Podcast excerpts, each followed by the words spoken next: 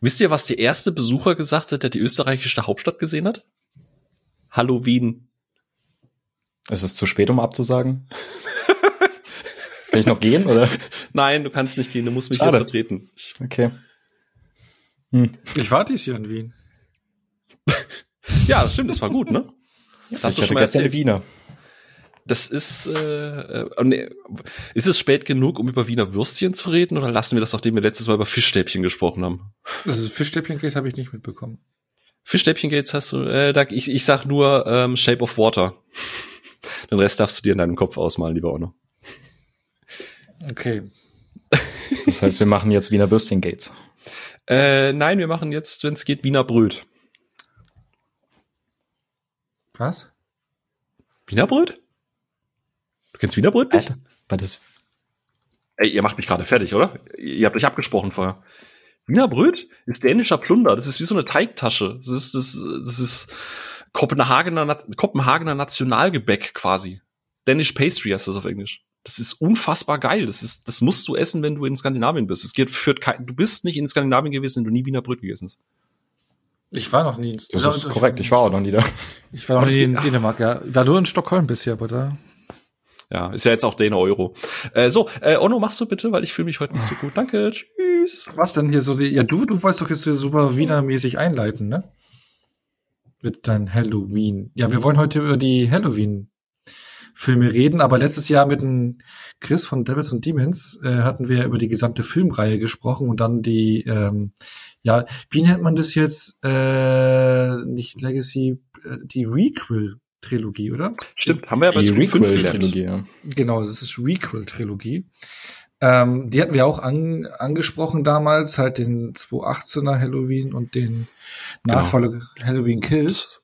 Genau, es war Episode 29 für die, die uns noch nicht so lange hören, aber Bock genau, haben, genau. danach noch weiter zu hören. Genau, dann haben wir alle Filme irgendwie besprochen. Ich habe sogar auch Rob Zombie seine Dinger, ne? Alles. Richtig. Ja. Wir haben sie kurz angesprochen. So, ja. ne? ähm, genau. Und jetzt also, so kurz es geht, wenn, wenn der Kollege Chris von Devils to Demons dabei ist, weil es ist ja ein, es ist ja ein Herzensfranchise von ihm, ne? Also, ein Chris, den stoppst du nicht. nee, nee, nee. Das ist äh, der Wahnsinn, was er da auch alles weiß und äh, immer äh, ja, brutal. krass, ne? Brutal. Aber kein Druck, Dom. Ja, hm. nee, aber äh, wir haben ja jetzt über das, über das Franchise letztes Jahr ausführlich gesprochen, aber wir wollten es uns nicht nehmen lassen, jetzt äh, wo Halloween Ends äh, ins Kino gekommen ist, ähm, eben über den Abschluss der Requel-Trilogie zu reden. Ähm, ob diese ganze Trilogie von David Gordon Green stimmig ist oder nicht stimmig ist. Und, ähm, und ob diese Trilogie auch stimmig abgeschlossen ist. Und ihr wisst ja, wir manchmal wollen wir ja auch noch so was anderes, eine andere Frage aufwerfen, bevor es dann richtig tief reingeht, bevor wir dann auch um Ruhe im Saal bitten. Ne? Ähm, deswegen jetzt mal so in die Runde reingefragt, weil es ist jetzt ein Abschlussfilm. Was sind denn so eure liebsten Abschlussfilme, die ihr kennt? Von Filmreihen, von Trilogien, whatever, ob es jetzt ein äh, Wishmaster 4 ist oder ähm Oh Gott. Herzlich willkommen, Dom. ähm, nee, aber was habt ihr da für positive Beispiele? Es gibt ja, glaube ich, schon ein paar positive Beispiele, oder? Mhm. Ja, also Klassiker werde ich jetzt mal reinwerfen und der Dom kriegt dann, weißt du, er ist ja heute zum ersten Mal da, stellt sich gleich noch vor. Ähm, aber ich nehme ihm die Leichten weg und er muss dann richtig Hirnschmalz reinhängen, weil die Frage hast du, hat er nicht vorbereitet. äh, zurück in die Zukunft. Ich weiß, viele mögen den dritten Teil nicht, aber ich mag den fast am liebsten von der Trilogie und ich mag, das ist insgesamt sehr, sehr, sehr stimmig. Ich mag die äh, Ruhe im Saal Trilogie, die Zurück in die Zukunft Trilogie. Sehr, sehr gerne tatsächlich, ja. Und natürlich, jetzt ist die Frage, Ono, zählt das, wenn ich sage, die ursprüngliche Herr der Ringe Trilogie? Weil die finde ich halt auch fantastisch. Oder ja, ist das ja. schon wieder aufgebrochen mit dem abgeschlossen? Du meinst, weil dann noch der Hobbit davor kam? Ja, und jetzt halt noch Rings of Power da davor. Ja, aber das gehört ja nicht zusammen. Das ist ja getrennt. Das, das ist ja, ja das, eine, das ist eines ja Warner-Universum und das hat es, rechte technisch ist es ja auseinandergeflattert. Das ist ja das Jackson-Universum sozusagen. Aber, und der Hobbit ist im Prinzip eine Prequel-Trilogie. Stimmt, also eigentlich, ist eigentlich es, passt das. Ist der Rückkehr des Königs, ist ja schon ähm, der Abschluss. Das ist richtig. richtig ja, dann nehme ich die, dann nehme ich die einfach mal mit rein und ähm, ansonsten Äh, ja, Dom, kannst gerne mal was zwischen reinschmeißen, während ich noch auf meiner Liste durchgucke, was da so draufsteht. An abgeschlossenen Reihen. Was gar nicht mhm. so einfach ist.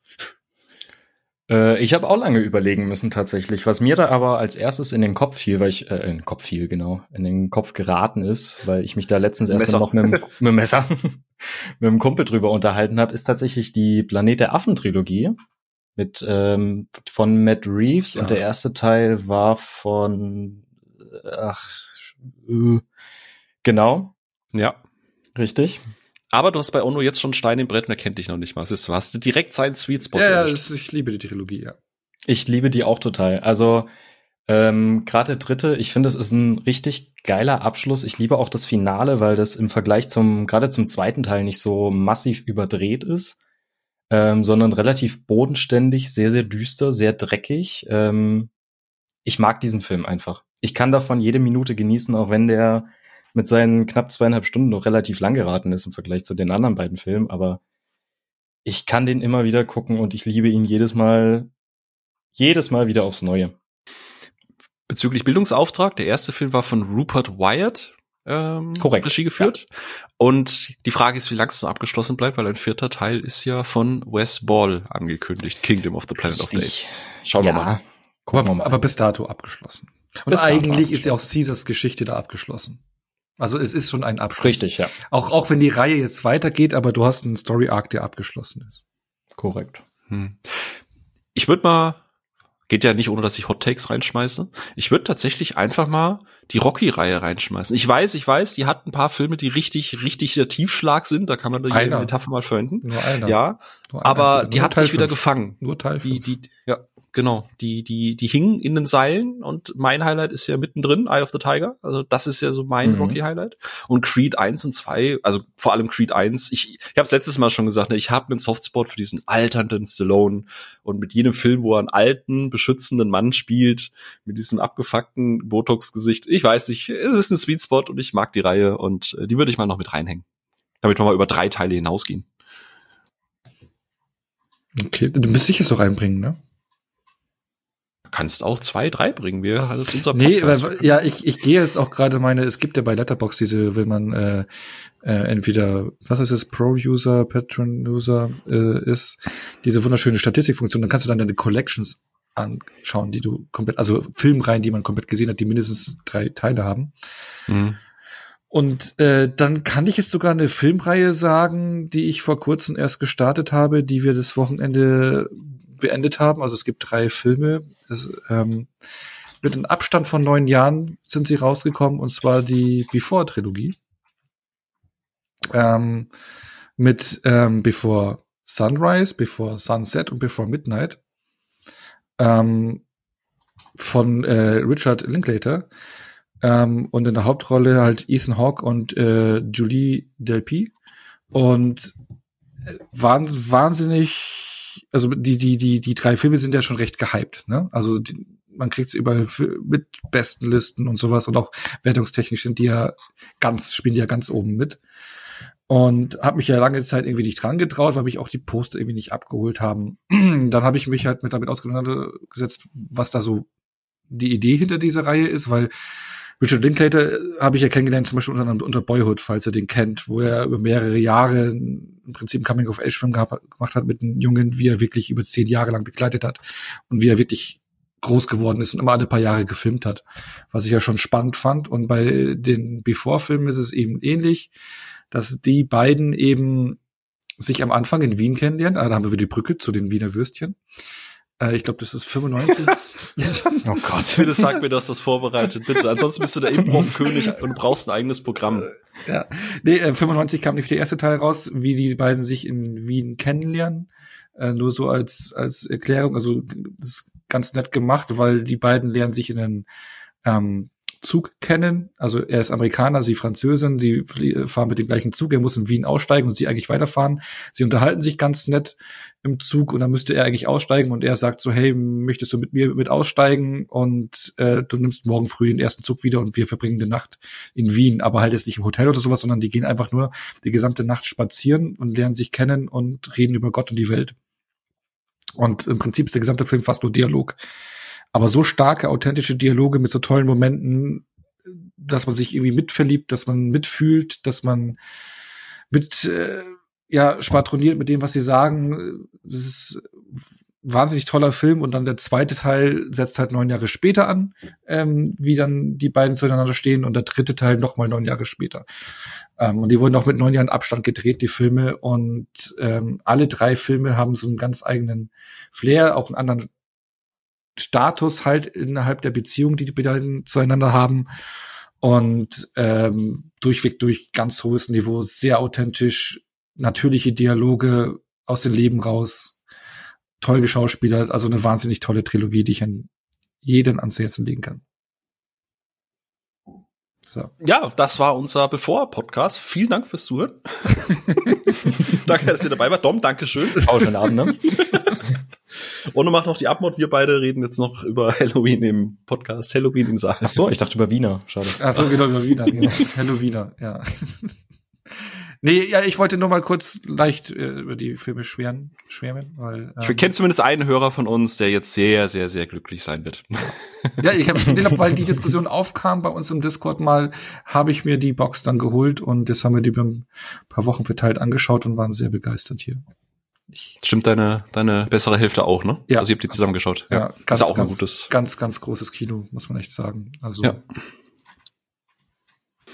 Wenn ich jetzt noch die Terminator 3 Trilogie einwerf, dann kriege ich wahrscheinlich gleich Shelter, oder? Du hast Terminator 3. Ja, solange du 3 nicht erwähnst, ist mir das egal. Was, was? Ich mag den. Ah, danach kommt ja auch nichts mehr. Es gibt ja nur drei, oder nicht? Ah, ich finde den vierten besser als den dritten. Oh, ey, ich kann, ich kann wirklich, du weißt, dass ich heute ein bisschen am Kränkeln bin. Bitte brich mir nicht noch das Herz. Ich kann das heute nicht. Muss lieb zu mir sein. Ja, also ich mochte den dritten eigentlich auch immer lange Zeit gerne. Habe den letztes, dieses Jahr glaube ich sogar gerewatcht und fand den da deutlich schwächer. Der, ja, und ich habe immer damals schon im Kino, ich habe Terminator 4 im Kino damals gesehen und ich bin rausgegangen und habe gesagt, das ist ein guter Science-Fiction-Film, aber kein guter Terminator-Film.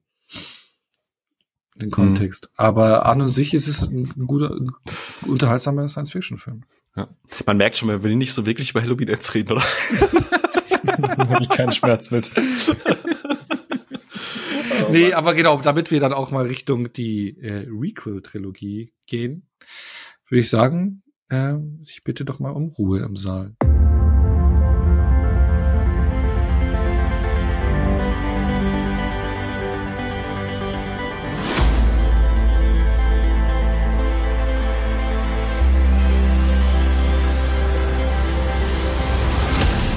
So, jetzt gehen wir aber ran, oder?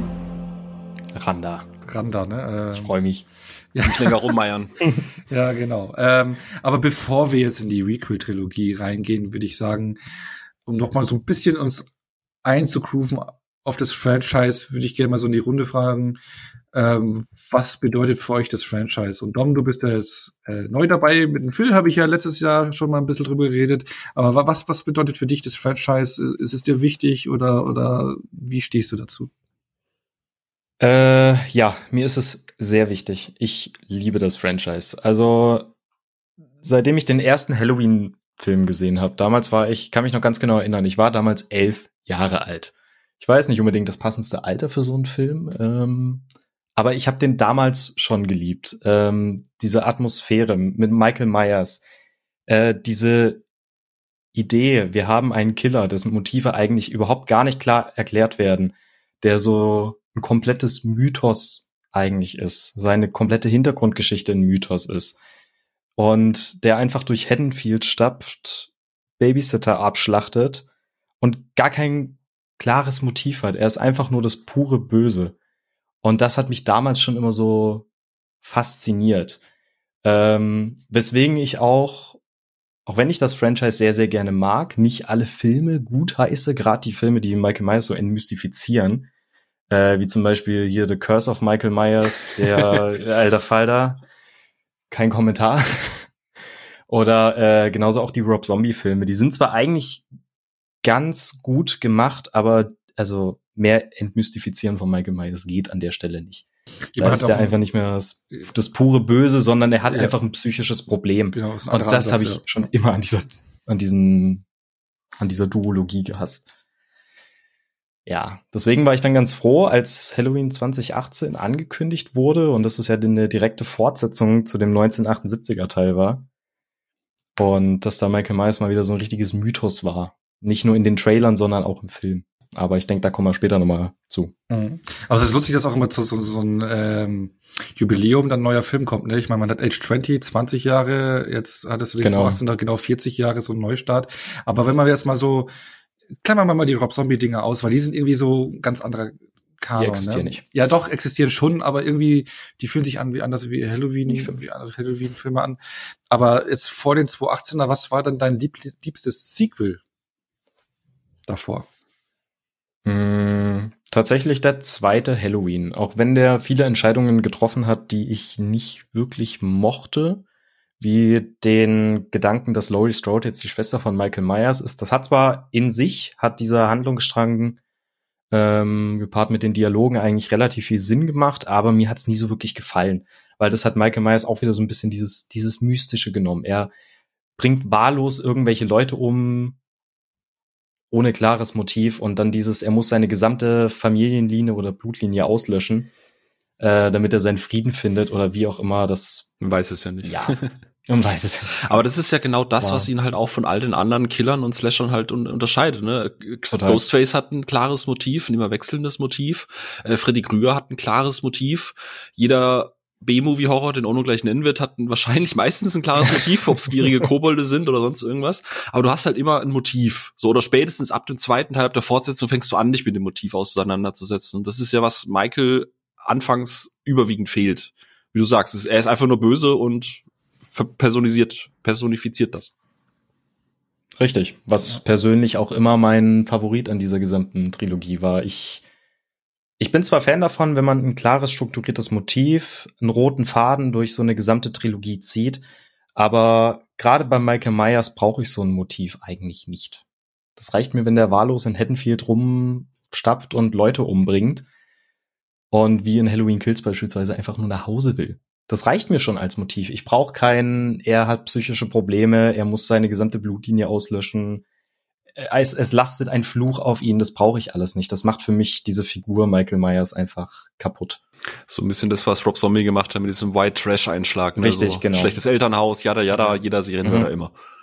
Ja, aber, ist, aber ich finde, es ist sowas völlig legitim, wenn du so, äh, weil Rob Zombie mhm. hat dann ein Remake gemacht und im Prinzip seine eigenen beiden Filme, mhm. ist ein eigener Kosmos, ja, komplett eigene ne, und da kann er halt machen, was er will im Prinzip und geht in einen anderen Ansatz. Das finde ich völlig legitim. Ähm, ist auch wichtig für später noch. Genau, das, das, genau darauf will ich ja dann später bei der Requel-Trilogie dann eben drauf zurückkommen.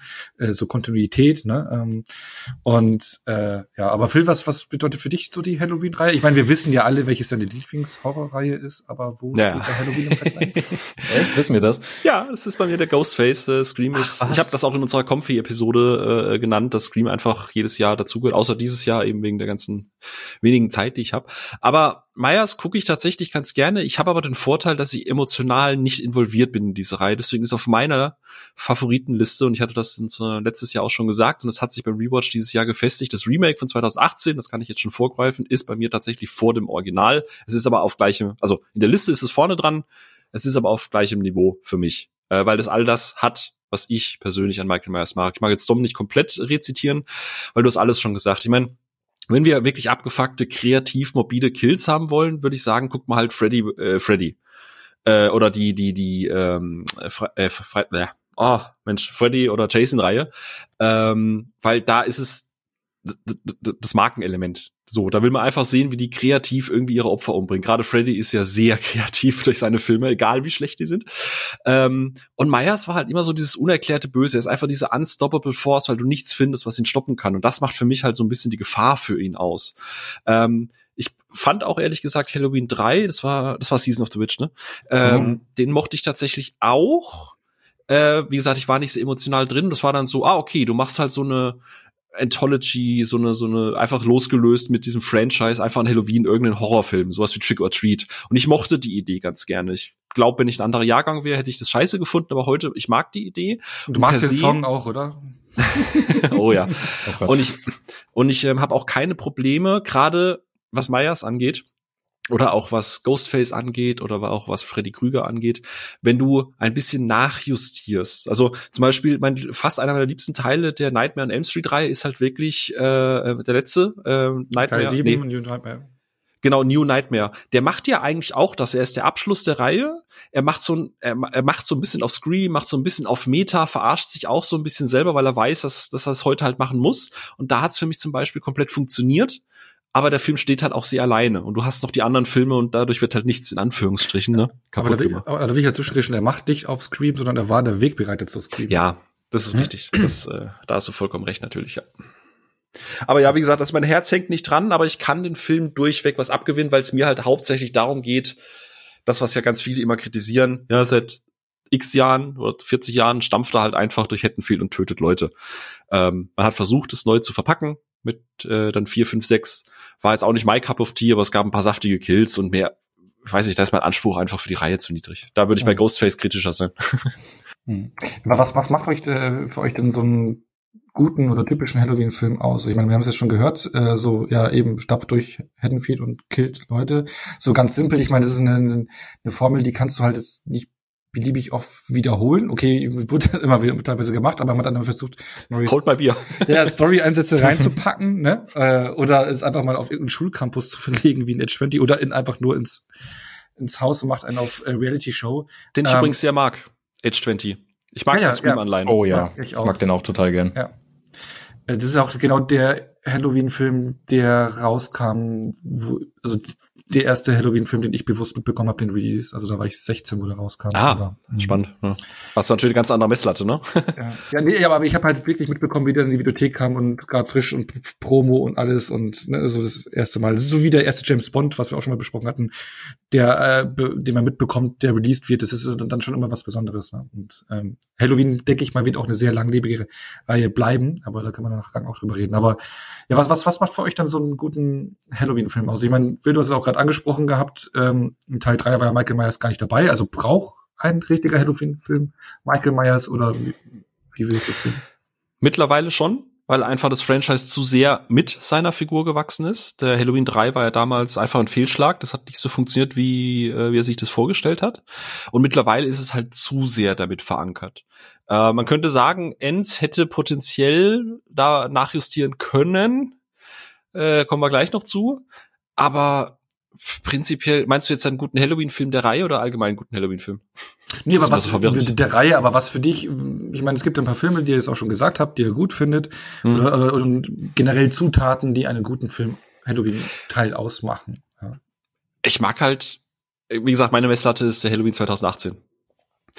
Also im Endeffekt macht der, der macht auch viele Dinge falsch, aber du hast Myers drin, du hast Laurie Strode drin, du hast diesen unaufhaltsamen tot, äh, bösen Typen drin, der alles abschlachtet, du hast einen geilen Score, eine coole Atmosphäre einfach. Also ich erwarte da nicht so sehr, dass ich Jumpscares oder Grusel habe, aber ich will einfach sehen, wie diese, wie diese unaufhaltbare Killermaschine voranschreitet und sich seinen Weg potenziell zu Laurie Strode oder auch zu anderen Dingen plant. Äh, und das, das ist so das, was ich haben möchte. Alles drumrum. Ich weiß, das kann man nur so, so und so oft machen. Du musst irgendwann neue Dinge reinmachen. Aber das ist halt das, wofür ich Halloween gucke. Und das ist das Coole, dass man immer, wenn man mal wieder so ein Reboot oder irgendwas macht, dann kannst du wieder genau die Formel wieder auspacken, ohne dass es, ne, weil das wieder so vielleicht einen neuen. Wir müssen das ja machen. Ja, genau, Age 20 hat es ja auch dann wieder, wo, wo man sich zerlaufen hat mit äh, Curse of Michael Myers, hat man Age 20 ja gut wieder Back to the Roots mäßig, äh, mit den 2018 Halloween hat man es gemacht. Also du, wenn du so ein Reboot machst, kannst du ja immer wieder zu der alten Formel zurück, das ist immer ganz praktisch, ne? Äh, Dom, wie schaut's bei dir aus? Was, was zeichnet für dich so ein guten Halloween-Film aus? Also wenn ich jetzt ans Halloween-Franchise denke, dann wäre ich auf jeden Fall so bei der Atmosphäre. Deswegen mag ich auch den 2018er Halloween sehr, sehr gerne. Also der hatte wirklich viele starke Momente, wo die Atmosphäre richtig reingeknallt hat, wo du einfach nur wartest, dass irgendwas passiert und es passiert aber nichts. Das ist so diese Anspannung, die sich bei dem 1978er Teil immer wieder so hart aufbaut, die einen förmlich zerreißt. Man wartet nur drauf, dass irgendwas passiert, es passiert nichts. Und dann letztendlich springt er aus dem Schrank, springt er durch die Tür und ermordet irgendjemanden. Und da gibt's auch immer noch Momente, selbst beim Original, auch wenn ich den in- und auswendig kenne, wo ich mal ganz kurz merke, okay, jetzt bin ich kurz hochgehüpft, hoppala. Ähm, genau, die müssen für mich auch nicht irgendwie krass gewalttätig sein oder irgendwelche unfassbar kreativen Kills haben. Ähm, zum Beispiel der erste Teil, der war ja auch relativ blutleer im Vergleich zu den zu der Requel-Trilogie mhm. jetzt. ähm, aber einfach, ich brauche einen Michael Myers in dem Film. Also auch wenn ich jetzt zum Beispiel Season of the Witch nicht unbedingt schlecht finde, aber für einen Halloween-Film brauche ich einfach einen Michael Myers. Äh, der gehört für mich einfach dazu, dieses kalte, kalte, wütende, böse, was durch Haddonfield stapft und wahllos Leute abschlachtet. Das brauche ich. Einfach so die ja. Mut Montagmorgens, wenn dich jemand ankackt, bevor du deinen ersten Kaffee hattest. Einfach so die Stimme. Ach, das passiert auch nach dem ersten Kaffee. ja, aber das fühle ich, da gehe ich auch voll mit euch, auch was das Thema Atmosphäre betrifft. Weil, also ich hatte ja damals letztes Jahr in der Episode gesagt, ich habe ja Halloween den ersten Teil, glaube ich, mit acht, neun gesehen, das erste Mal alleine bei jemandem übernachtend im Haus, wo die Eltern nicht da waren ähm, und die ältere Schwester auf uns aufgepasst hat und uns gebeb äh, also unsere Babysitterin sozusagen war und da haben sich gewisse Bilder bei mir eingebrannt. Also vor allem verbinde ich für mich immer die Halloween-Reihe auch irgendwie immer mit Michael Myers geht irgendwie im Haus die Treppen rauf und runter. Also das ist das, also so ein Treppenhaus, das Treppenhaus von dem Haus, das ist bei mir so eingebrannt, auch atmosphärisch, wie er durch das dunkle Haus schreit und sowas. Das sind so Momente, die, die, die ich mit der Reihe verbinde und eben ja, wie er sich so seinen Weg bahnt. Und für mich könnten sie es noch ein paar Mal machen, einfach so diese Rezeptur, er, er schnetzelt sich jeden Film irgendwo so durch. Äh, da bin ich schon zufrieden, wenn man das atmosphärisch richtig gut hinbekommt. Ja, musst du nicht jedes Jahr machen, kannst du alle drei, vier Jahre machen, immer so ein bisschen im Wechsel und dann kannst du ein paar kreative Kills machen, ein bisschen Atmosphäre aufbauen. Guck mal, für Halloween 2018, damit man vielleicht da einfach noch eine Baseline bei mir hat, eine der besten Szenen ist für mich der Anfang, wo er gar nicht killt, wo er einfach nur dasteht. Das ist mhm. das, was der Dom ja, vorhin mit der Atmosphäre ja. meinte. Die ist einfach, das ist bei Tageslicht, das ist alles, gegen was diese Reihe eigentlich steht und trotzdem funktioniert, weil es einfach geil inszeniert ist. Ja.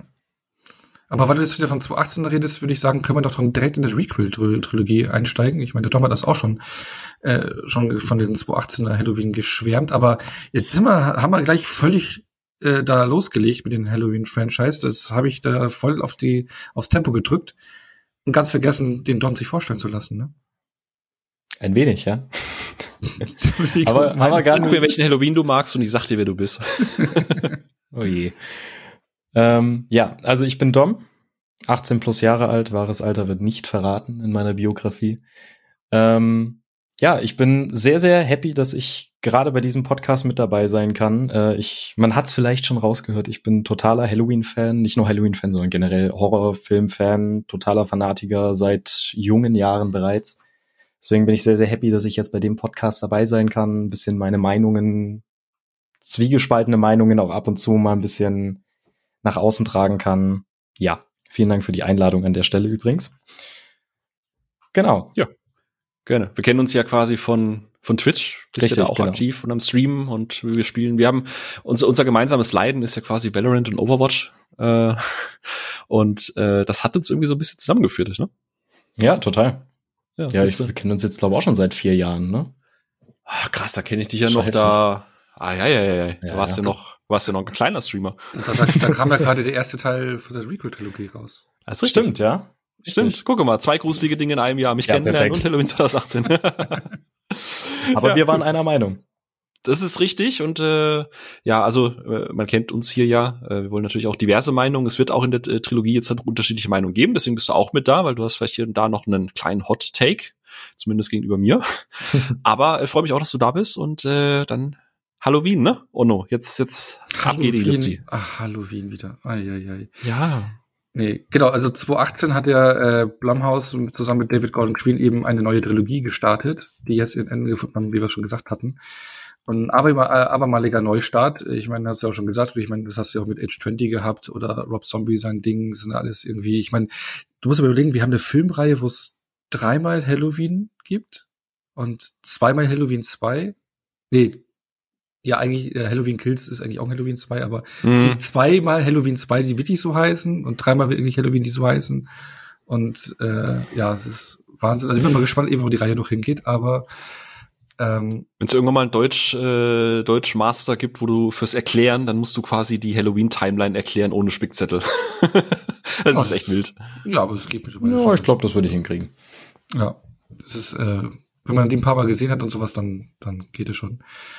Ähm, genau, aber wie, wie, wie habt ihr das damals so wahrgenommen, wo ein Neustart, habt ihr euch damals drauf gefreut gehabt und wie habt ihr so, wie hat ihr es damals wahrgenommen?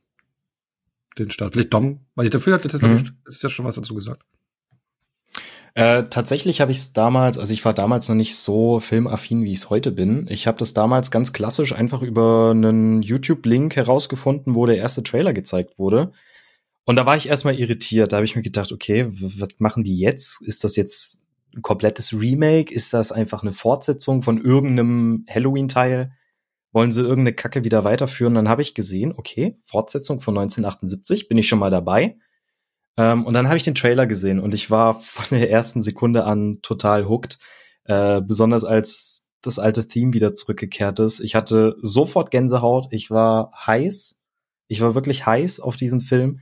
Ähm, auch wenn ich tatsächlich relativ spät erst in den Film gegangen bin, vergleichsweise.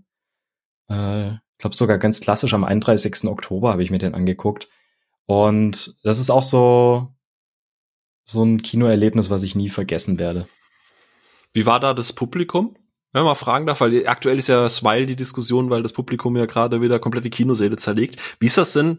Weil, Onno, ich weiß gar nicht mehr, können wir gleich noch erzählen, ne? Onno, wir teilen uns ja alle drei mit einem Kinogang. Und ich glaube, wir haben den ersten in ganz regulären Vorstellungen geguckt. Und da hatte ich ja auch ein bisschen geschimpft, weil ich links neben mir welche hatte, die gequatscht haben. Du hast sie nicht gehört. Du Echt? War das, war das beim ersten Halloween wirklich so? Nee, ich meine, den, den hatten wir in Silvermax in München angeschaut. Ich glaube, was du jetzt meinst, war der letzte Scream. Hm. Irgendwas mit dem ja. Messer, ja. nee, ich glaube, war das da bei dir, Dom? Äh, tatsächlich super entspannt. Also die, das schlimmere Erlebnis hatte ich bei Halloween Kills, wo wir wirklich irgendwelche besoffenen Leute in der Reihe hinter uns hatten, die durchgehend gequatscht hatten. Ähm, aber der, also beim 2018er Halloween war das eine super geile Atmosphäre, gerade diese eine Sequenz, wo Laurie Strode durchs Haus wandert, wo auch so ein klassisches Beispiel dafür ist, wie krass der Film, wie gut krass der Film diese Atmosphäre eingefangen hat von dem 1978er Teil ähm, dass du einfach nur darauf gewartet hast, dass er gerade hinter irgendeiner Ecke vorspringt und dieser gesamte Kinosaal war ruhig. Du hast kein Atmen gehört, du hast kein Gequatsch gehört, kein gar nichts. Ähm, also ich glaube, das war auch einer der geilsten Kinogänge, die ich jemals hatte tatsächlich. Auch wenn es in einer regulären Vorstellung war. Klingt nach einem Träumchen. Ja. Wenn man das heute noch mal erleben könnte. Ich glaube, ich glaub, bei uns war es eigentlich auch ganz cool. Also ich weiß, dass ich schon mega hooked war mit dem Intro, oder? Ging es da euch auch so? Das ist klassisch am klassischen mhm, total. Intro. Da mhm. ich, das hat mich sofort so reingezogen. Äh, ich meine, klar, du hast erstmal die Szene in dieser Psychiatrie oder den äh, Gefängnis, wo er halt ist, und dann kommt ja das Intro und das hat mich ja mega gehuckt. Also da war ich ja sofort, ich saß nur mit einem Grinsen drin. Mhm. Das weiß ich noch. Ja, Deswegen, das wenn die um mich rum irgendwie irgendwas gelabert haben, dann habe ich es vielleicht auch nicht wahrgenommen. Nee, keine Ahnung, aber ich glaube, das war, da waren wir auch alle gespannt, gebannt da. Ja. Nee, gehe ich, geh ich komplett mit. Es war noch so eine Zeit, wo ich sehr aktiv, ähm, wo ich wirklich sehr aktiv noch Trailer geguckt habe. Ähm, und mir geht's wie Dom. Ne? Also ich habe ja gerade eben gesagt, nicht so Herzensfranchise, aber Trailer gesehen, dachte so, oh Gott, ein neuer Halloween ja, komm, guckst du mal, wirst du eh nicht gucken. Trailer geguckt, fuck, wir brauchen Tickets. also das fühlte sich einfach, weißt du, manchmal guckst du so Trailer an und die fühlen sich nach etwas Richtigem an. Und manchmal, manchmal bist du enttäuscht. Ähm, mittlerweile gucke ich ja gar keine Trailer mehr. Ähm, aber der hat sich einfach richtig angefühlt und mir geht's dann wie Onno, da war das tatsächlich entweder der Nachfolger ähm, oder Scream. Ja, Kills kann es dann gewesen sein. Aber da ja, ja, ich, ich ja, glaube ja, tatsächlich, es war irgendwas Kills. mit Michael Myers. Ich meine auch, dass ja, wir es irgendwie drüber hatten, dass du bei, dass ihr bei Kills eine ganz furchtbare Vorstellung hattet. Ja. Ja, hat, stimmt, das wegen dem Witz hat mich gekillt, ja, ja, genau. Ah, okay, ja, genau. Und den hatte ich ja einen Tag vorher schon auf, auf der Presseverfügung damals. Ja, du hast mich auch ein bisschen gehypt, muss ich ganz ehrlich zugeben. Mhm. Ähm, und ja. muss auch gestehen, Halloween 2018 hat für mich tatsächlich eine der im Franchise besten Momente nämlich als Loris äh, Nichte, Nichte ist das, gell? Äh, mm. Die Catelyn, oder wie sie heißt. Von, äh, Alison, nee, Alison, Entschuldigung. Das ist die ähm, Enkelin. Enkelin, Enkelin Entschuldigung. Ja. Als die Allison ihren aufgespießten Freund auf dem Tor findet und dieses Theme geremastert wird mit Gitarrenriffs. Mhm. Alter, ich krieg jetzt noch beim siebten Mal gucken die Erpelpelle des Todes. Das ist das geilste, was das Franchise je hervorgebracht hat. Challenge ja. me. Ja. ja. Nee, stimme ich dir voll und ganz zu.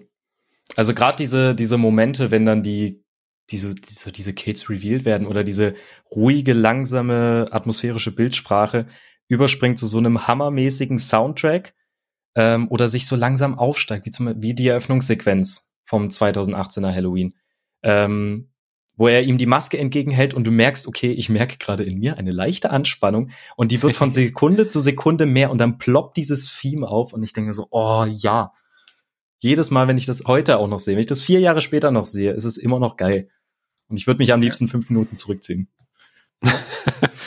der macht halt so viel richtig, der Film. Ich meine, ich meine, die Idee, äh, Dom, du hast es auch vorhin schon angesprochen, dass halt eben das, der erste Nachfolger, äh, Halloween 2, ja damals eben ein Fass aufgemacht hat mit, äh, damit, dass er halt Laurie zur Schwester gemacht hat. Mhm. Und das war halt eine mega smarte Idee, zu sagen, okay, wir ignorieren einfach alles und der schließt jetzt äh, direkt am ersten Teil an, einfach 40 Jahre später. Michael war 40 Jahre weggesperrt und kommt jetzt zurück und wir ignorieren alles, kein äh, Geschwister, Familiengedönse, sondern er kommt wieder raus nach Haddonfield und gib ihn. Ja, also das fand ich auch eine, eine smarte Idee mhm. und schafft es dann auch noch die Atmosphäre vom Original einzufangen und mit modernen Elementen zu ergänzen. Mhm.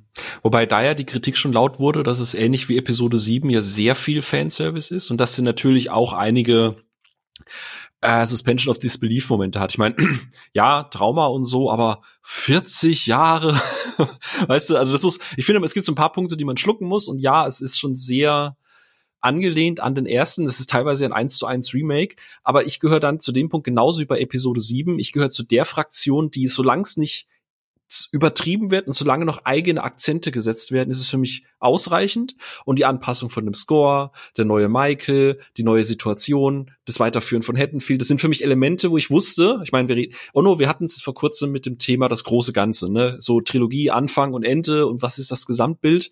Und heutzutage auf Social ist es ja so, du guckst den ersten Teil wie bei Dune und bester Film aller Zeiten oder beschissenster Film. Du wartest halt nicht, wie der im Kontext der weiteren Filme irgendwie wird.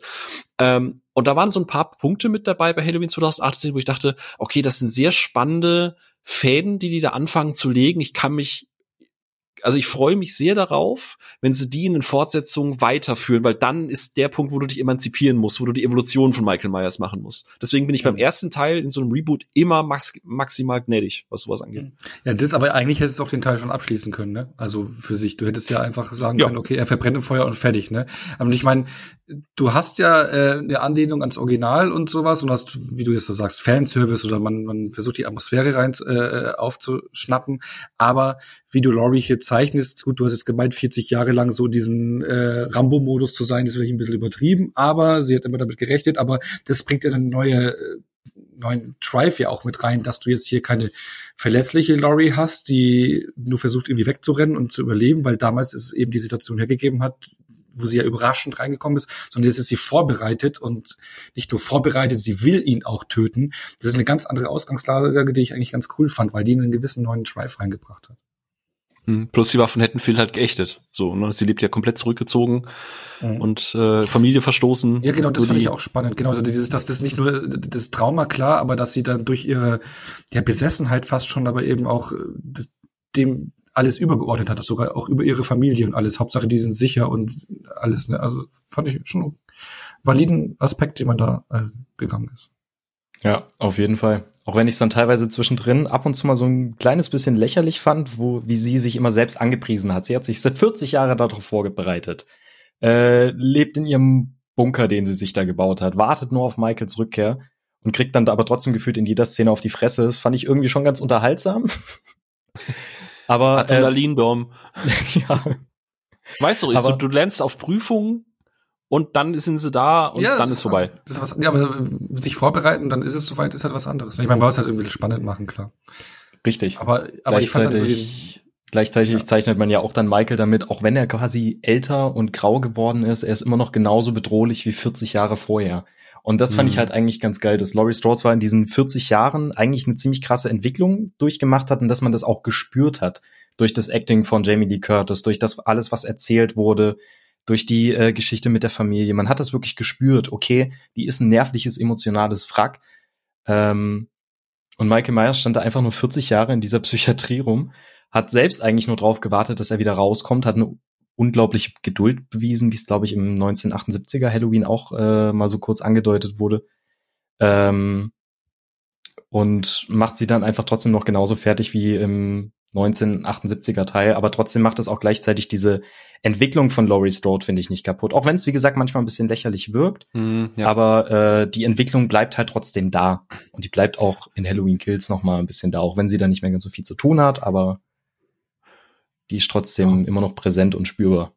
Also ich sag mal, das längste Stand-in aller Zeiten, oder? ja, auf jeden Fall. Genau, und es werden ja auch dann jetzt auch neue Figuren eingeführt, wie ihre Tochter oder halt ihre Enkelin Alison, die auch in Ants noch eine wichtige Rolle spielen sollen, ne? Entschuldigung, ich musste gerade husten. Kann ich gehen? ja, aber für mich war es ja wirklich echt so überraschend. So, ich meine, du siehst ja am Ende Michael Myers da im, eingesperrt unten im Keller, äh, ja, den sie unter Feuer gesetzt haben, dass er eigentlich da kurz ja, davor ist zu verbrennen. Und da habe ich mich ja damals schon gefragt, wie wollen sie das jetzt eigentlich fortsetzen? Und so die Frage, wie, wie ging es euch so nach den 2018er Halloween? Hattet ihr da Vorfreude oder wart gespannt, wie es weitergeht? Auf die nächsten zwei Teile habt ihr euch da gefreut? Ich denke mal, war der sehr angetan jetzt von den Teil dann schon eher, ne? dass man freudig war, oh, wie geht's jetzt weiter, ne? Ey, dieser letzte Frame, wo er einfach nur hochguckt. Ne? Ja. Er einfach nur hochstarrt. Hinter ihm alles explodiert. Pure Gänsehaut. Und dann ist ja auch, wenn du, mhm. hast du so eine kleine Post-Credit-Scene, wenn du dieses Atmen wieder hörst und du weißt, okay, er ist noch da. Er ist noch da. Keine Ahnung, wie er es überlebt hat, wie er da rausgekommen ist. Aber er hat es irgendwie geschafft. Ähm, und auch die Auflösung dann bis zu Halloween Kills, die war zwar relativ simpel, aber sie hat einfach Sinn gemacht. Ne? Es war jetzt kein, okay, er hat sich da irgendwo hin teleportiert oder ist das pure Böse geworden und ist überall. Oder ist irgendwo rausgekullert und von irgendeinem Angler wieder aufgepäppelt worden. Ein Jahr ja. oh Gott, hör mir auf. ja, ähm, ich finde das auch ganz, ganz spannend und du hast ja das ist etwas, das, äh, wo wir über ähm, die DC-Geschichten gesprochen haben mit Van Hels, äh, V wie Vendetta. Ich finde, es ist immer eine wahnsinnige schauspielerische Leistung, den ganzen Film über eine Maske aufzuhaben, aber trotzdem Emotionen durchzubekommen. Und ich finde es halt krass, wie das in 2018 mehrere Momente gibt, wo ich das Gefühl habe, Michael lächeln zu sehen durch diese Maske. So, wo du einfach das Gefühl hast, der hat irgendwas, also wo er die Maske zum ersten Mal bekommt mit diesem Trunkshot und so. Ich habe das Gefühl, der lächelt dir einfach mit seinen toten Augen in die Seele. Und wie du es gerade sagst, der Schluss, er steht halt einfach da, er brennt nicht rum, er ist kein Ghostface, er ist kein Freddy, der Angst vor Feuer hat, er ist kein Jason, der irgendwie versucht, sich da rauszuschnetzen oder so. Er steht einfach da, was das Böse tut und er starrt dir ins Nichts und das ist so gut.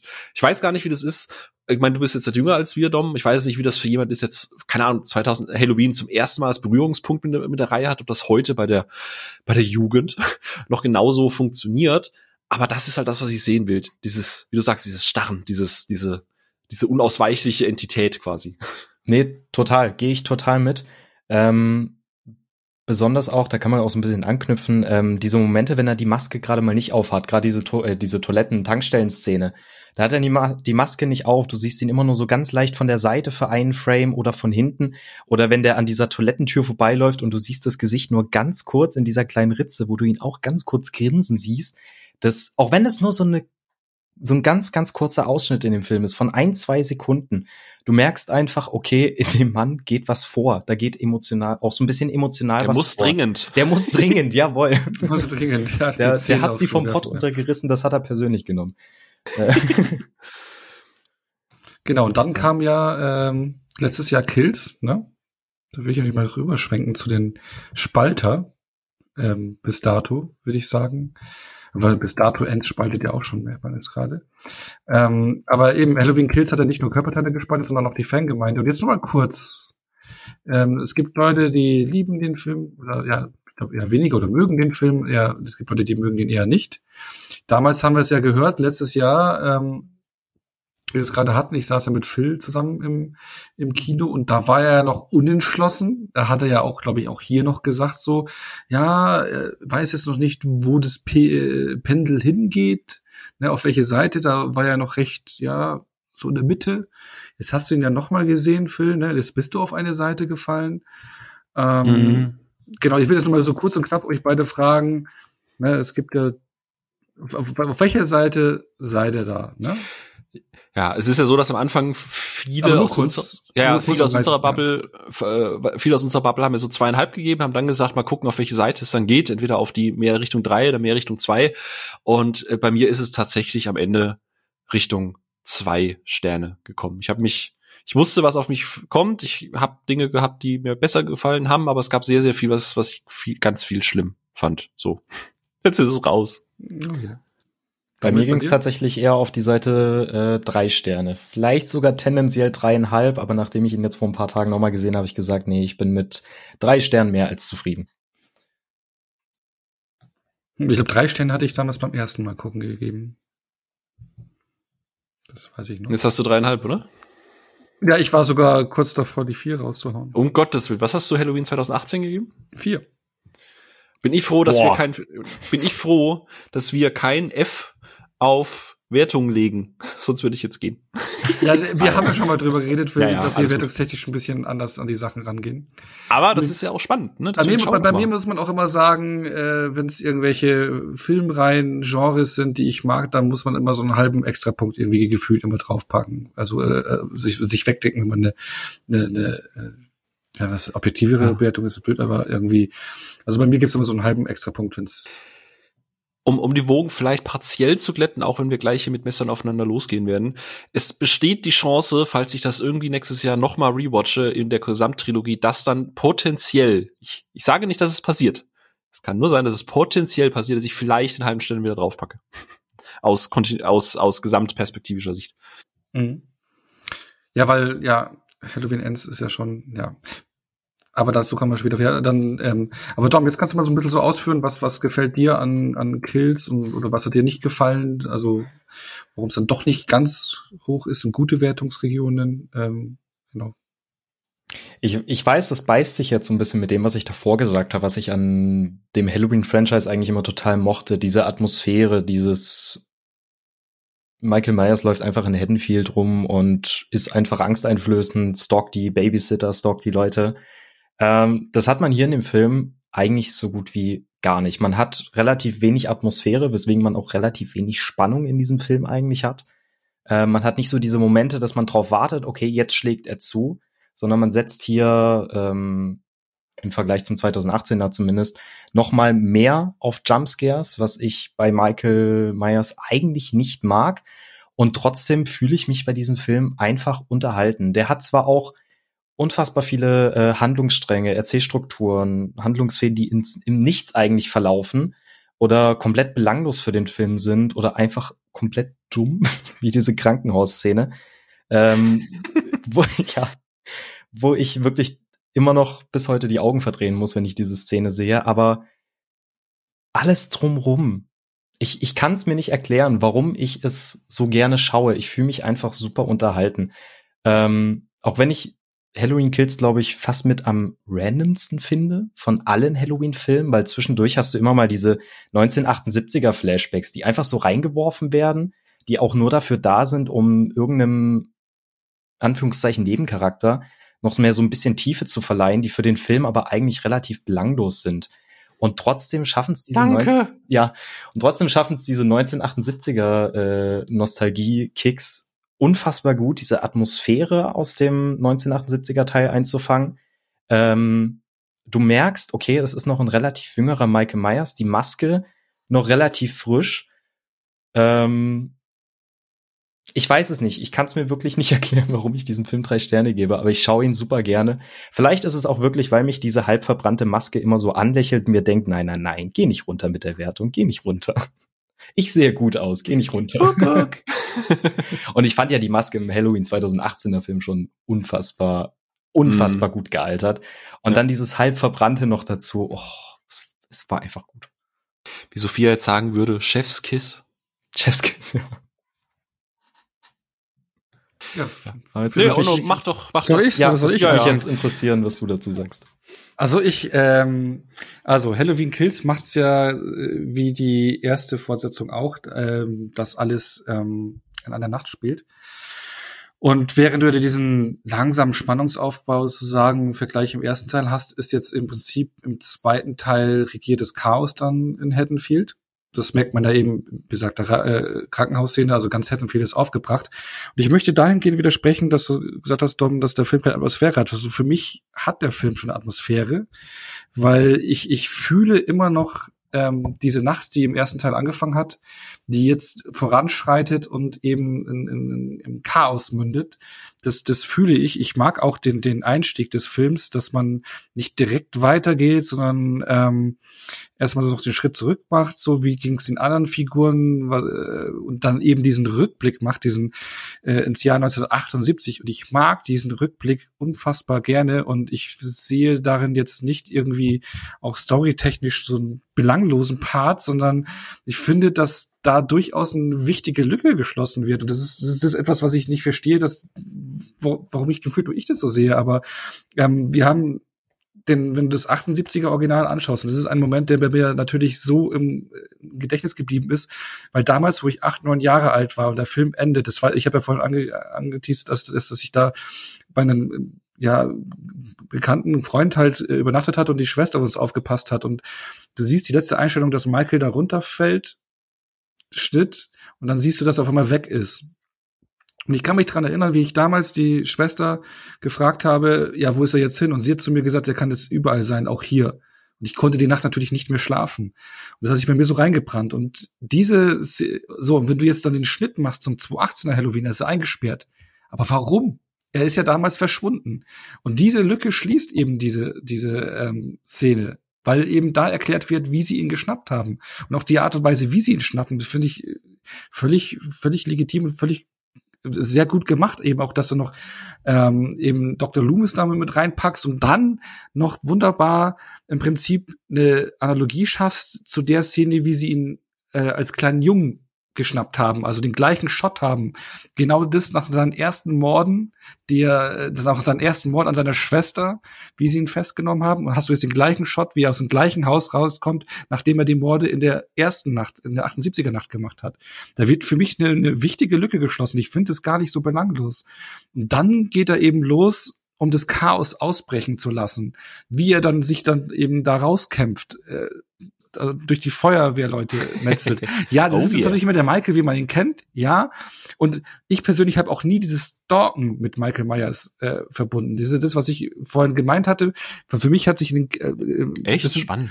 Ja, nee, weil das sind nicht die Szenen, die sich bei mir als Kind reingebrannt haben. Bei ja, mir klar, ist eben, bei mir ist noch dieses etablierte Bild ähm, was ich als Kind habe. Und da sehe ich, wie er eben durch das Haus schleicht und dann da mordet und durch die was ich vorhin gesagt habe, durch die Treppen rauf und runter und sich immer versteckt und dieses düstere, wenn schon, wenn die Anspannung schon da ist und wenn es schon losgeht. Und das ist halt, was halt Kills hat. Er führt diese Nacht fort und er schafft es dann auch in den Szenen, klar, da hast du ein bisschen Kanonenfutter, das ist das falsche Wort, aber weil er meuchelt, aber du hast da Figuren, die eingeführt werden, die ich sofort mag, wie so das erste Ehepärchen, was er ähm, aufschlitzt.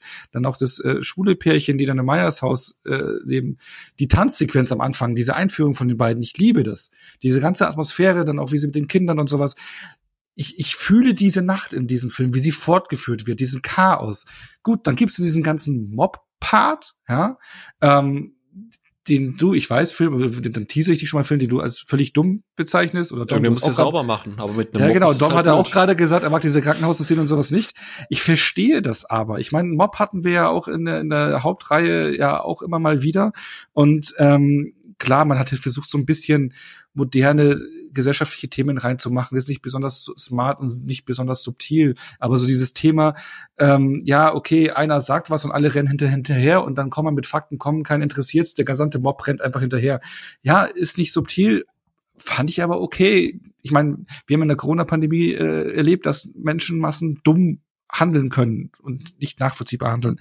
Und das, was er aufgreift. Und ich mochte es auch, dass man so diese Legacy-Charaktere reingeholt am Anfang, diese Sequenz in dieser Bar, ähm, wenn, wie heißt er nochmal, Tommy Doyle, ne? Ja, ja, ja genau. richtig. Äh, die Rede und sowas hält eben, dass es zeigt, dass, äh, ich meine, du hast im ersten 2018er Halloween gesagt bekommen oder gezeigt bekommen, dass, dass äh, äh, eben Laurie noch ihre, ihr, ihr Trauma hat. Ja, aber nicht nur sie hat ihr Trauma, sondern die ganze Stadt hat irgendwo noch das Trauma. Das sind auch Narben, die da hinterlassen worden sind. Auch die anderen hinterblieben, dass man die mit abholt. Und ja, gut, oh, jetzt sitzen die alle zusammen und trinken ein. Ja, aber vielleicht ist es eine Traumabewältigung für die, dass die, die diese Nacht eben, diese besondere Nacht für sich zusammenbringen.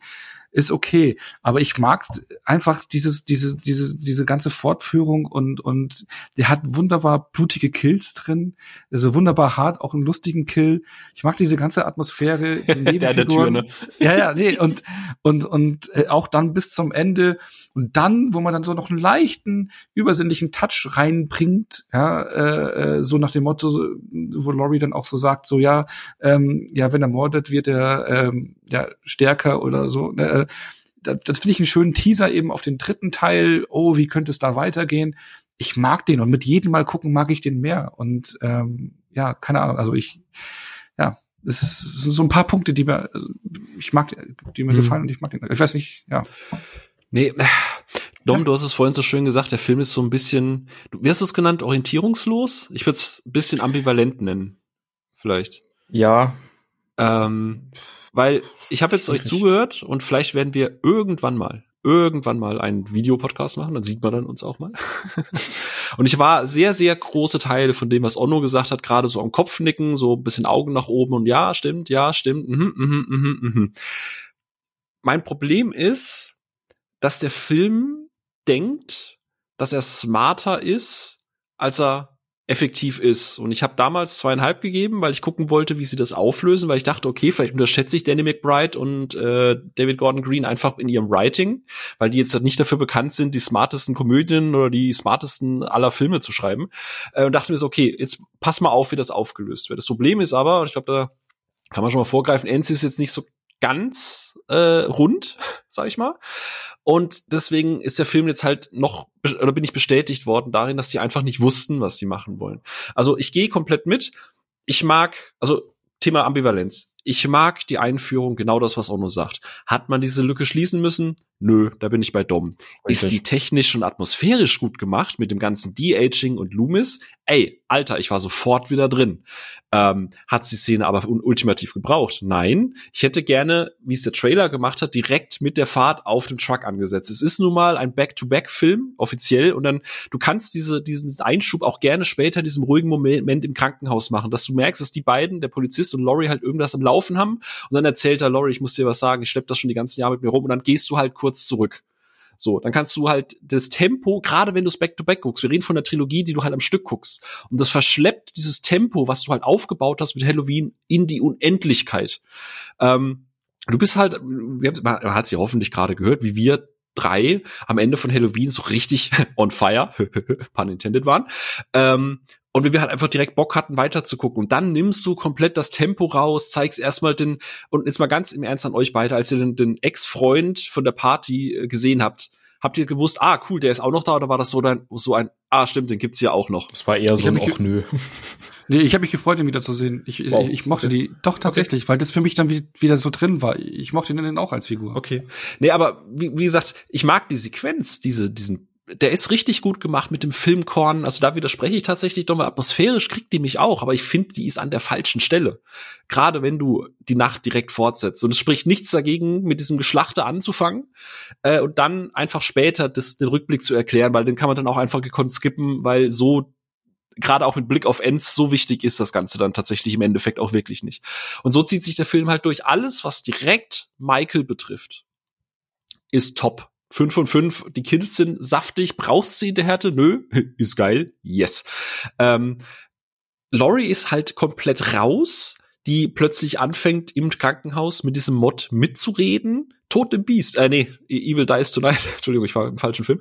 Ähm, und die tritt an irgendeiner Stelle sogar einem, einem Arzt, einem, einem Chefarzt in, in, in die Weichteile. Einfach so random, wo ich mir denke, ey, das ist doch nicht Laurie Strode was machst du denn mit diesem Charakter gerade? Ähm, und dieser ganze Mob, ich mag die Idee. Da komme ich später noch dazu, weil ich eine Idee für diese ganze Trilogie hätte. Aber ich, ich mag die Idee. Das Problem ist einfach, und das sieht man zum Beispiel in diesem schwulen Pärchen.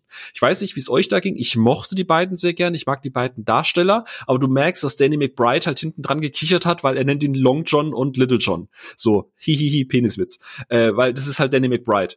Und ich weiß halt echt nicht, ob ich sowas in einem Halloween-Film haben möchte. Äh, du kannst die Figuren doch einfach einführen und lassen, dann heißt der eine, eine halt so und der andere halt so. Keine Ahnung. Also das ist einfach mein Punkt. Ich habe kein Problem damit, aber das ist so, ich, ich höre halt Danny McBride, wie im ersten Teil mit diesem mit diesem Banh Mi Sandwich. Das ist eine komplett nutzlose Szene, wo du weißt, das ist einfach Danny McBride, der irgendwie was Lustiges machen wollte. Und das kommt halt, finde ich, immer mehr diesem ganzen Writing in die Quere, dass du halt irgendwie das Gefühl hast, dass da zwei Leute zusammensitzen, die für mich nicht zusammenpassen, weil das Problem ist, ich mag die Idee mit dem Mob. Der Punkt ist aber, dieser Mob findet im ersten Teil überhaupt niemals statt. Die Stadt ächtet Laurie. Überall, wo sie auftaucht, gucken die alle verstört an und meiden sie. Und ganz plötzlich kommt Donny zu, äh, Tommy zu ihr und sagt, ey Laurie, du bist die krasseste und alle finden die total geil und Hammer und du bist voll jetzt in unserer Mitte und so. Ich mir denke so, wo kommt das denn her? Das hast du nie erklärt.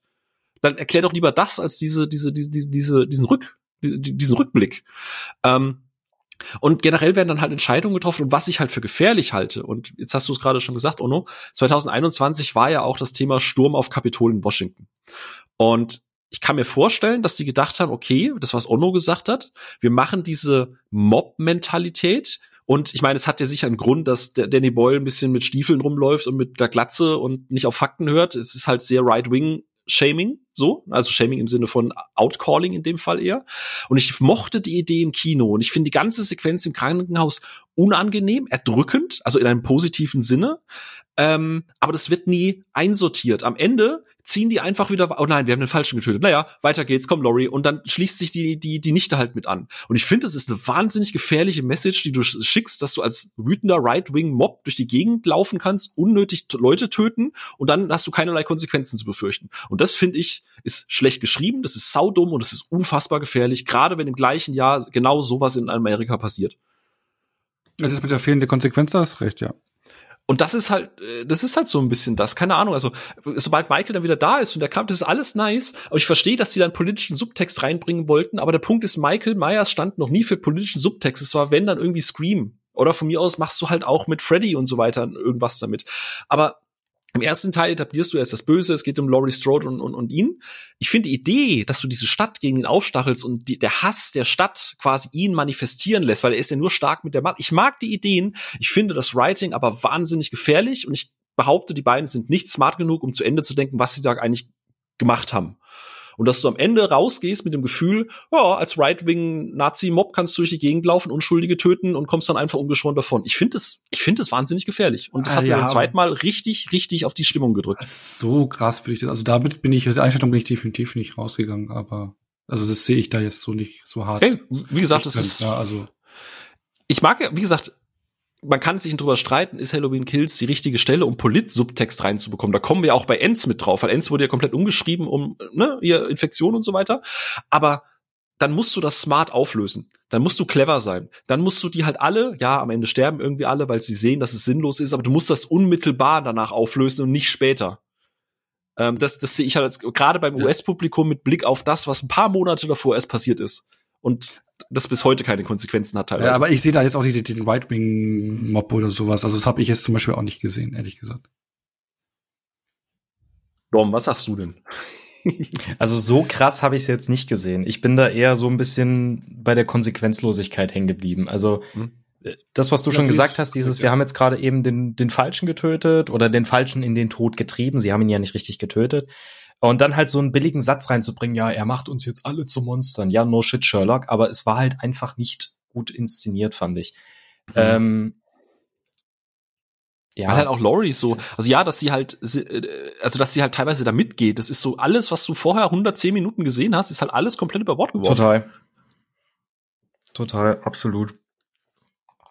Aber wie gesagt, deswegen sage ich, ich glaube, es ist einfach noch zu nah dran. Kim und ich haben das beide geguckt und wir wussten, dass diese Szene kommt. Sie findet den ganzen Part, so wie du, komplett dumm und, und auch schlecht aufgelöst. Ich persönlich mag die Atmosphäre, ich mag diese Ausweglosigkeit. Sie kann es halt nicht ernst nehmen, weil sie eins zu eins eine Parallele zu Gaston in die Schön das Biest sieht mit Totem Biest und Evil Dies Tonight. Bestes Trinkspiel aller Zeiten. Wenn ich das noch einmal höre, schlage ich meinen Monitor, ich sag's dir. ähm, und ich mag, wie aussichtslos diese Sicht aus diesem, diesem äh, Insassen, der halt einfach nichts getan hat. Das ist gut. Mir fehlt diese konsequente Auflösung, weil einfach das nicht die Writer dafür sind, um das richtig einzusortieren. Und dass es eine politische Message hat, gut, ich glaube, New York Times hat zum Beispiel auch drüber geschrieben, die halten sich da auch sehr vage, aber zumindest in den USA ist das Thema durchaus breiter diskutiert worden. Wir sind da natürlich ein bisschen auch weiter weg. Äh, vielleicht liegt das auch daran, dass ich mich dazu sehr wieder reingelesen habe. aber ja, wie gesagt, ich mag aber alles, was Michael angeht. So alles andere abseits davon finde ich gut. Ich mag viele, viele, viele Ideen Ideen, wo ich mir dachte, okay, wenn du jetzt halt nahtlos an das Ende anknüpfst, kannst du die Kohlen noch im Feuer holen, aus dem Feuer holen, weil natürlich kannst du nicht die letztendliche Konsequenz machen, weil es ist nur das Mittelstück und wir alle wissen, Mittelstücke sind nur Brücken als Brücke finde ich den über weite Strecken okay, aber die hat wahnsinnig viele Schlaglöcher und ein, zwei, zwei Stellen, wo du halt einfach ins kalte Wasser fällst. Äh, je nachdem, wenn du nicht aufpasst. und ich habe nicht aufgepasst oder zu viel reininterpretiert, keine Ahnung. Ja, also die, die Konsequenz, den Punkt gebe ich dir, aber ansonsten, also so krass habe ich es auch nicht gesehen, aber. Aber viel Liebe ja. für den Anfang. Also die ganze, mhm. die ganze Feuerwehrszene ist inszenatorisch muah, alles. Der, der Regen, ist eh Slow-Mo. Ja, ja, oh. du hast echt tolle Shots da drin. Also ich bin doch deswegen auch so verwundert, wie, wie viel und wie oft der schlechte Kritiken bekommt, wo ich mir denke, so mies ist er jetzt auch nicht, weil ich denke mal, was wirklich mies ist, ist, ja, folgt sie danach. Aber ja, was war, äh, was war denn so eure Erwartungshaltung dann eigentlich danach, nach Kills äh, an, an den abschließenden dritten Teil? Ähm, ich meine, Phil, für dich war Kills dann so der Dämpfer, ne? Was hast du gedacht so? Ja, wie gesagt, ich stand halt mittendrin. Ich hab, wir haben uns ja nach dem Kino damals unterhalten und du warst klar, du warst deutlich euphorischer. Ähm, wir waren ein bisschen reservierter, aber wir haben uns am Ende halt einfach nur über, ey, am Ende Kino Honor oder Kino Phil ist mir wurscht, aber am Ende bleibt äh, ein immer noch guter Score, auch wenn so eine krass prägnante Szene wie im ersten Teil nicht mehr drin ist mit dem Gitarrenriff. Ähm, du hast immer noch einen Michael, der komplett durchdreht. Du hast richtig fiese Kills. Wenn er den Typen als Messerblock benutzt, schmeiße ich mich halt immer noch komplett auseinander. ähm, und alles auch am Ende. Ich mag die Idee, dass er halt, dass ihm die Maske runterreißen, dass er halt schwach wird, dass er dann plötzlich menschlich wird, dass er seine Menschlichkeit wieder entdeckt. Aber durch den Hass, dass sie halt im Prinzip alle den Fehler machen und ihn so mit Hass befüllen, dass er, sobald er die Maske aufhat, und dann ist es mir auch egal, dass sie mit Baseballschlägern dahin gehen oder dass sie drei, äh, drei Zentimeter vorhin hinstehen, um, um zu schießen, statt einfach mit einer Pistole aus, weiß nicht, 20 Metern, Sicherheitsabstand und so. Ähm, das ist mir alle, das ist was, was ich komplett verzeihe. Das ist zwar dummes Writing, aber es ist geil, weil es geil inszeniert ist. So, und deswegen war ich halt komplett zwiegespalten. Ich hatte Bock, ich hatte im Kopf so ein paar Ideen, aber ich habe auch keinen Trailer geguckt. Also ich habe konsequent nichts geguckt. Das heißt, ich hatte auch keinerlei Erwartungshaltung, was mich erwarten könnte. Ich war offen für alles. Und du wusstest noch nicht mal so ein bisschen so den Grund. Nee, gar nichts. Gar nichts. Ich habe nichts auch, geguckt. Dass, dass das auch so ein Timeskip ist und sowas, das wusstest du alles nicht. Und Dom, wie ist bei, wie war es bei dir da? Ähm, relativ ähnlich. Also ich war auch zwiegespalten. Ich war ja auch nach dem ersten Kinobesuch von Halloween Kills relativ zwiegespalten. Ich mochte ja diese, ich sag mal, ich sag's ganz ehrlich, ich mochte diese Gewaltorgie eigentlich ganz gerne, diese krass kreativen und gut inszenierten Kills. Wie gesagt, mir hat halt so ein bisschen diese Atmosphäre gefehlt in Form von diesem Stalking, aber das ist einfach meine Erwartungshaltung, die ich an den Film hatte. Und ich habe einfach nur gehofft oder erwartet, dass sie es schaffen, ein gutes Ende sowohl für Michael Myers als auch für Laurie, Laurie Stowe zu schaffen. Ähm, ich habe mich aber generell mit meiner Erwartungshaltung bis zum ersten Trailer tatsächlich noch relativ zurückgehalten. Den zweiten Trailer habe ich dann schon gar nicht mehr geguckt, weil mir der erste schon gereicht hat. Und ich habe beim ersten schon gemerkt, okay, weil also diese manchmal diese ähm, dieser Hauptfokus, der im Trailer, glaube ich, gelegt wurde, wenn ich mich recht erinnere, war auf diese Endsequenz von Halloween Ends. Ähm, genau, da will ich jetzt noch gar nicht so viel vorwegnehmen, aber ich hatte eine relativ geringe Erwartungshaltung. Ich wollte einfach nur, dass die Nummer für mich akzeptable endet.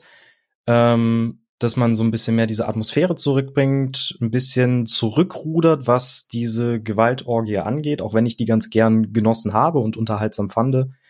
Ähm, und ich wollte einfach wieder so, so einen klaren Fokus haben. Ich wollte einfach einen klaren Fokus haben für das Ende, einen schönen roten Faden, der sich durchgelaufen, äh, der sich durch den ganzen Film zieht. Ähm, ja, ob man das dann bekommen hat am Ende, ja. Ich, ich wollte halt echt, Thema. dass Jamie, ich wollte halt echt, dass Jamie Lee Curtis nach so vielen Jahren einfach, dass du sagst, yep, that's it. Weißt du? So, Richtig, ja. Nicht so den Skywalker-Effekt, wo du am Ende irgendwie sagst, äh, okay, ja, so hin und her und er selber, hm, und ne, sondern dass du einfach sagst, ja, das ist das Ende, das sie sich immer mhm. gewünscht hat, wo sie, was sie verdient hat, gerade jetzt nach der krassen Leistung in Halloween 1, also 2018 einfach um ihre Legacy zu untermauern, dass man immer sagen kann, sie ist die fucking Scream Queen. So, das war halt so die einzige Erwartung, die ich hatte. Total. Hm.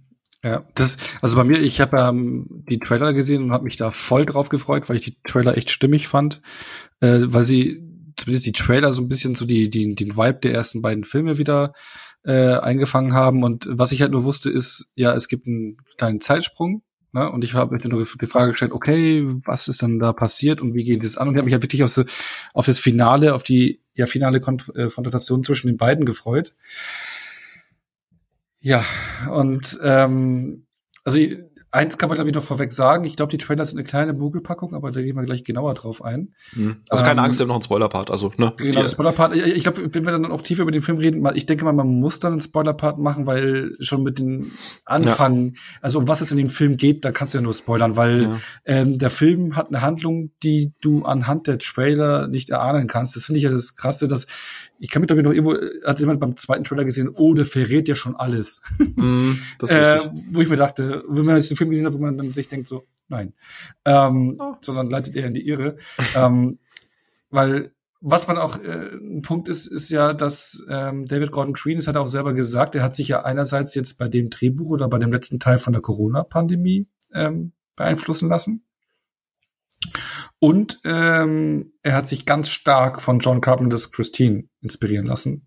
Ähm, ja, vielleicht ein Punkt. Ich, ich weiß nicht, ob es confirmed ist, aber ich habe es mehrfach auf Reddit gelesen und in diversen Filmunterhaltungen. Angeblich war geplant, dass Ends wirklich nahtlos an Kills anschließt. Und wie du es gerade gesagt hast, aufgrund, dass der Film ja unter Corona-Bedingungen auch gedreht werden musste und so, haben sie sich entschieden, das, diesen Zeitsprung aufzumachen. Also es war wohl am Anfang nicht so geplant, wenn man diversen Quellen, aber wie gesagt, ne, nicht final bestätigt. Also dann wieder sowas wie wenn man Star Wars hatte, wo man die Trilogie nicht von Anfang an im Kopf hatte, sondern sie entwickelt sich. Ja, genau. Expectation Subversion, oh no, ist doch super. Genau, aber ich meine, ich hätte nicht gedacht, dass Christine die äh, Inspiration so einen großen Part einnehmen wird, aber ich glaube, das ist einer der kontroversesten Parts des Films. Ähm, man kann, denke ich, nicht über den Film reden, ohne zu spoilern, was nicht in Trailern zu sehen ist. Ne? Also wirklich mhm. auch, wenn, wenn, du die ersten zehn Minuten schon besprichst. Also ich denke mal, spoilerfrei könnte man höchstens noch sagen, äh, oder war mal die Wertung oder was wir davon halten, Fazit am Ende? Oder? Ich glaube, ich glaub, so subtil waren wir gar nicht. Also ich glaube, ich kann sagen, dass, also ich kann eine kleine Geschichte erzählen, die ist sehr kurz. Ich war jetzt mit Onno schon sehr oft, sehr viel in PVs, in Kinovorstellungen und ihr kennt ja alle Kino Onno. Und äh, wir erinnern uns, Joss Whedon äh, oder Just, Justice League, selbst da hat er irgendwie seinen Spaß. Und er hat echt bei Filmen Spaß, wo selbst René manchmal hier so ein bisschen Schnappatmung bekommt. Und ich auch vielleicht ein bisschen hier und da. Aber äh, Kino Ono ist immer ein bisschen milder. Plus, du hast es ja vorhin schon gesagt, es ist halt auch so ein Franchise. Es gibt's schon so lange. Halber Punkt extra ist immer noch mit dabei. Und ich habe mich mit Kim und äh, später noch unterhalten, als du dann weg warst. Ich glaube, wir haben dich beide noch nie wie ein Rohrspatz fluchend aus dem Kino gehen sehen. Also wirklich noch nie. Und wir haben wirklich schon viele Sachen im Kino zusammen gesehen. Ja. Also das, ja. das so ein bisschen als Teaser. Und bei mir geht's halt ähnlich. Wir haben ein bisschen unterschiedliche Gründe. Da gehen wir dann gleich im Spoiler-Part drauf ein. Bei Dom kann ich's grob erahnen, aber so das gesamte Rating habe ich, glaube ich, noch nicht gesehen gehabt. Aber ich hatte vernommen, dass es auch jetzt nicht dein allerliebster Film wird. Äh, nee. Nee, einfach nee. Ja, ich, ja. Ich, bei mir kann man sogar noch den halben Punkt, den habe ich sogar noch drauf gepunkt, äh, gepackt, gepackt an meine, wenn man meine äh, Wertung sieht auf Flatterboxd. Ähm, das ist spannend, ich habe einen halben abgezogen. okay. Er war zuerst bei zwei, jetzt ist er bei anderthalb. Dann, dann treffen wir uns da sogar. Mhm. Ähm, aber ja, vielleicht schon gesagt, ich glaube, es war für mich eine der größten Kinoenttäuschungen, ich weiß nicht, der letzten Jahre oder auch ever weil ich mich wirklich darauf gefreut hatte. Ich mag die ersten beiden Teile. Ich habe ja auch gerade gesagt, dass ich Kills mag, der ja wirklich auch größtenteils nicht gemocht wird, den ich ja einiges abgewinnen kann. Und dementsprechend habe ich mich richtig, richtig, richtig drauf gefreut. Und ich weiß nicht, wann ich so enttäuscht aus dem Kino bin. Das ist äh, vor allem ist es ja sehr spannend, weil du ja Kills eben mochtest, Dom auch und ich nicht. Und es ist so dieses Ding, ja, wenn du den nicht mochtest, dann mochtest nee, nee, du vielleicht nee, den oder so, ne? Das ist das, das, schwierig. Ich glaube, der, der, der entscheidende Punkt, und ich, ich, ich will ihn noch mal sehen. Ich meine, da kommt er schon recht bald ins Heimkino, schon im Dezember. Also ja, ich glaube auch nicht, dass der lange läuft. ja, ja, der ist ja, der läuft ja auch, ist ja auch in den USA parallel auf Peacock gestartet. Ja, richtig. Ähm, und ich denke mal, ein entscheidender Punkt ist das Thema Erwartungshaltung bei dem Film, wenn du reingehst. Ähm, da werden wir, glaube ich, gleich näher drauf eingehen, aber wenn du die ersten beiden Filme gesehen hast, egal auch was du Kills abgewinnen kannst oder nicht abgewinnen kannst, aber man hat eine gewisse Richtung vorgegeben bekommen und ähm, Halloween, ich, ich habe ja dann, glaube das erste, was ich zum Film beim den Chris gesagt hat, dass man den Titel falsch gewählt hat. Der sollte eigentlich eher Halloween Trolls heißen. ähm, weil sich das wirklich wie ein Troll-Booth anfühlt, weil es extrem mit Erwartungshaltung von Fans gespielt wird und man etwas komplett anderes bekommt als das, was man erwartet hat, auch anhand der mhm. Trailer und anhand des Marketings. Ja. Und das ist ein Punkt, den wir gleich natürlich ausarbeiten werden, aber der bei mir da völlig reingespielt hat. Und ich weil manchmal ist es ja so, Thema Erwartungshaltung, wenn du dann die Filme, du, du willst etwas Bestimmtes sehen oder du denkst, etwas Bestimmtes gesehen zu bekommen und dann kriegst du komplett was anderes, ne? Und ich denke mal, beim Rewatch kann das vielleicht besser fruchten als beim ersten Mal. ich glaube, bevor du weiter rumtänzelst, wir gehen jetzt mal in den Spoiler-Talk rein. Ja. Ähm, weil, ja, also, wenn ihr da draußen ihn noch nicht gesehen habt, ich weiß ja, dass viele unserer Hörerinnen und Hörer halt immer meistens bis zum Spoiler-Part hören und den Rest dann danach oder erst dann hören, wenn sie es komplett gehört haben. Deswegen, äh, wenn ihr irgendwie je nach Podcatcher hört, könnt ihr jetzt direkt in den Spoiler-Part gehen. An alle anderen die Warnung, schraubt eure Erwartungshaltung vielleicht in was anderes zurück, seht es vielleicht nicht als Teil einer geschlossenen Trilogie, sondern als so ein bisschen wie Craven's New Night, äh, Freddy's New Nightmare. Also nicht vom Inhalt, sondern einfach von, ich mache mal was ganz anderes. Ähm, und ansonsten würde ich sagen, äh, erwartet nicht, was ihr im Trailer seht, weil sonst werdet ihr Masse, ja. Ja, genau. Das dazu und dann würde ich sagen, ab jetzt, ihr seid gewarnt, 3, 2, 1, Spoiler. Darth Vader ja. ist Lukes Vater. Das ja, aber da hast du jetzt den Spoiler-Part hast du jetzt für einen falschen Film. Ach verdammt, ich wusste, ich, ich kann das noch nicht mit dem Podcast, sorry. Ich lerne das noch. Hm. Genau, aber ich würde jetzt mal so das erste Drittel losgehen, weil du hast ja gesagt, so Thema, äh, man, man bekommt nicht das, was man erwartet. Und ich finde, das merkt man so im ersten Drittel, wenn eben eine neue Figur mit Corey eingeführt wird und ähm, dann doch mehr Screentime und mehr ähm, mehr ins Zentrum gerückt wird, als man gedacht hatte, auch nach den ersten zehn Minuten. Man, man denkt dann immer so, ja, okay, wann geht's dann in eine andere Richtung? Aber irgendwie tut's das nicht, ne? Also wie, wie hast du für euch so das erste Drittel der Einstieg angefühlt im Vergleich auch zu den beiden Vorgängern? Ich denke mal, wir werden ja die beiden Teile nochmal vorab geguckt haben, bevor man ins Kino geht, ne? So an ein Stück. Und ähm, ja, Dom, wie hat sich für dich das angefühlt, so das erste Drittel? Also ich saß wirklich im, im Kinosaal und habe mich gefragt, wann geht denn jetzt eigentlich der Halloween-Film los? Danke, genau das Gefühl hatte ich auch, ja. Ja, du hast halt zwischendrin mal diese kurzen Einblicke von, oh, wir haben zu viel S-Kapitel 2 geguckt und müssen hier noch irgendwie, müssen hier irgendwie noch eine Kanalisation mit einfügen. Ab und zu wird mal so eine Leiche reingezogen.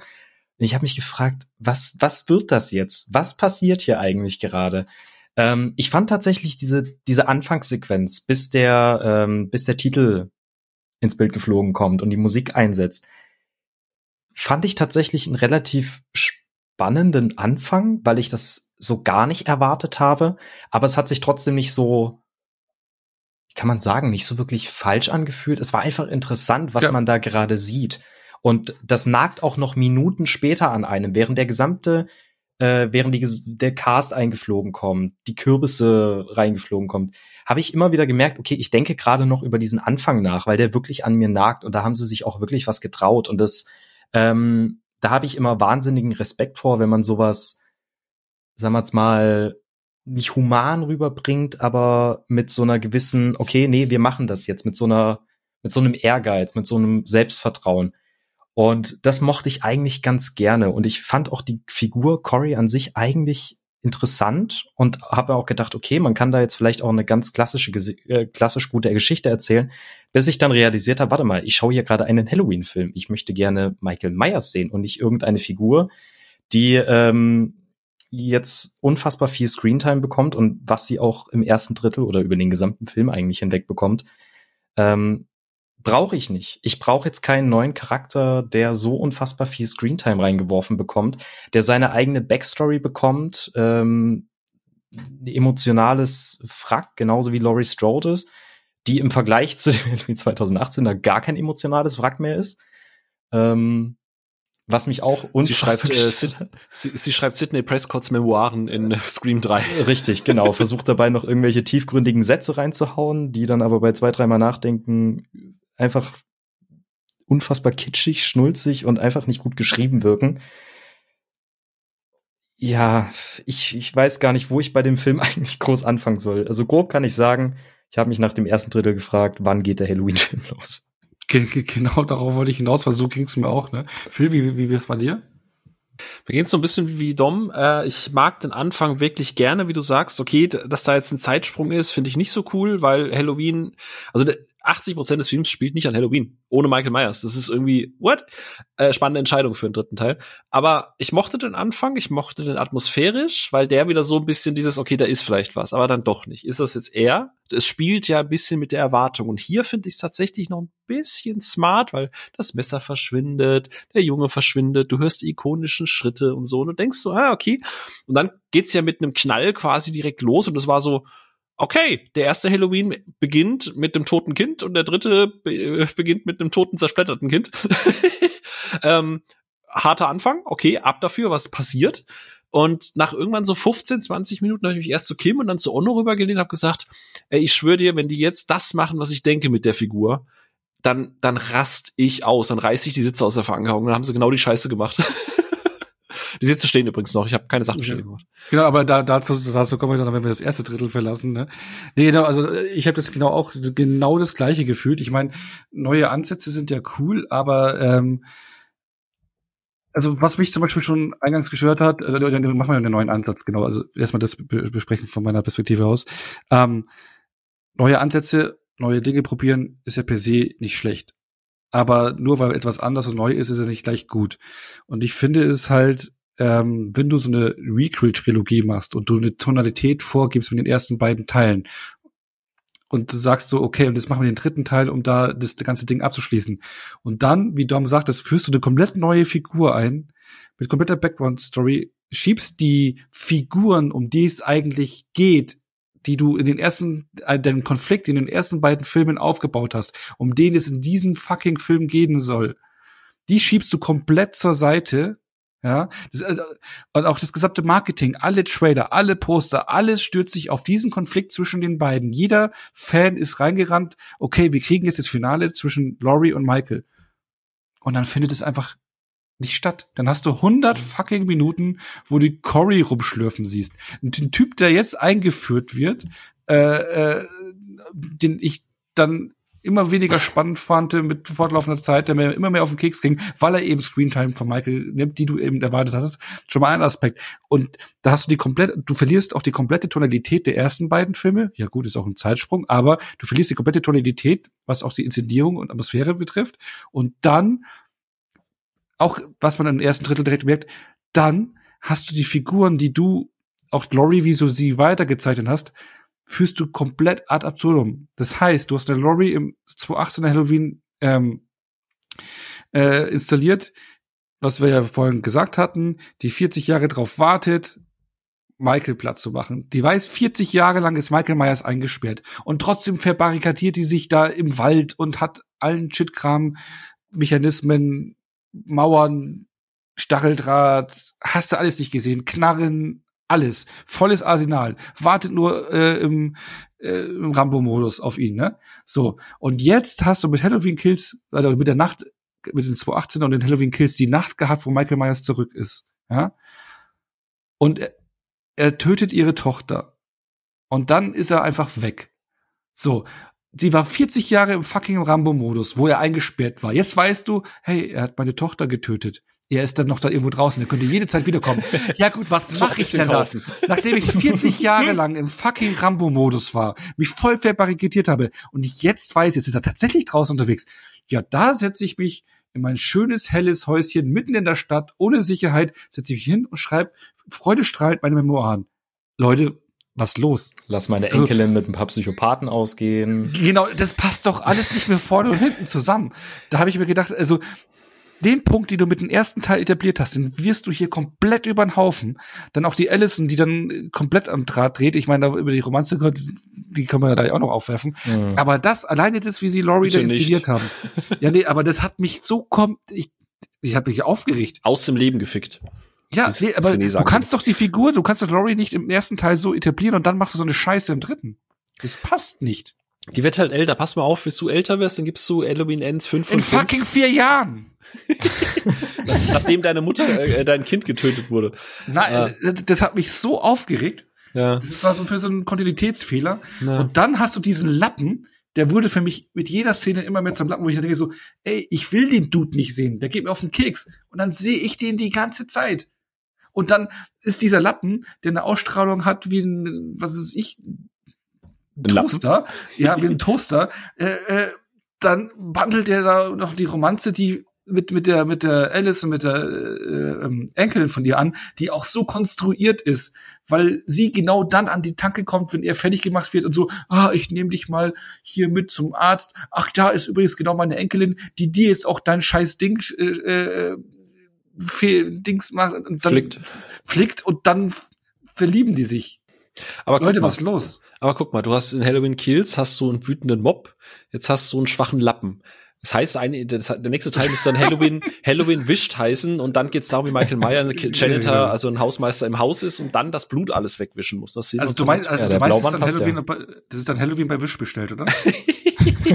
ja, richtig. Ja. Nee, aber das hat mich alles so angecast und dann eben, wie du es auch schon sagtest, in welche Richtung man gehen will. Und ich denke mal, jetzt können wir das erste Drittel mal verlassen, weil du merkst dann immer mehr, also äh, äh, bei mir zum Beispiel war es so, dieses erste Drittel, okay, da ging wir auf den Sack und dann hast du so diese Szenen, wo Michael und er aufeinander treffen.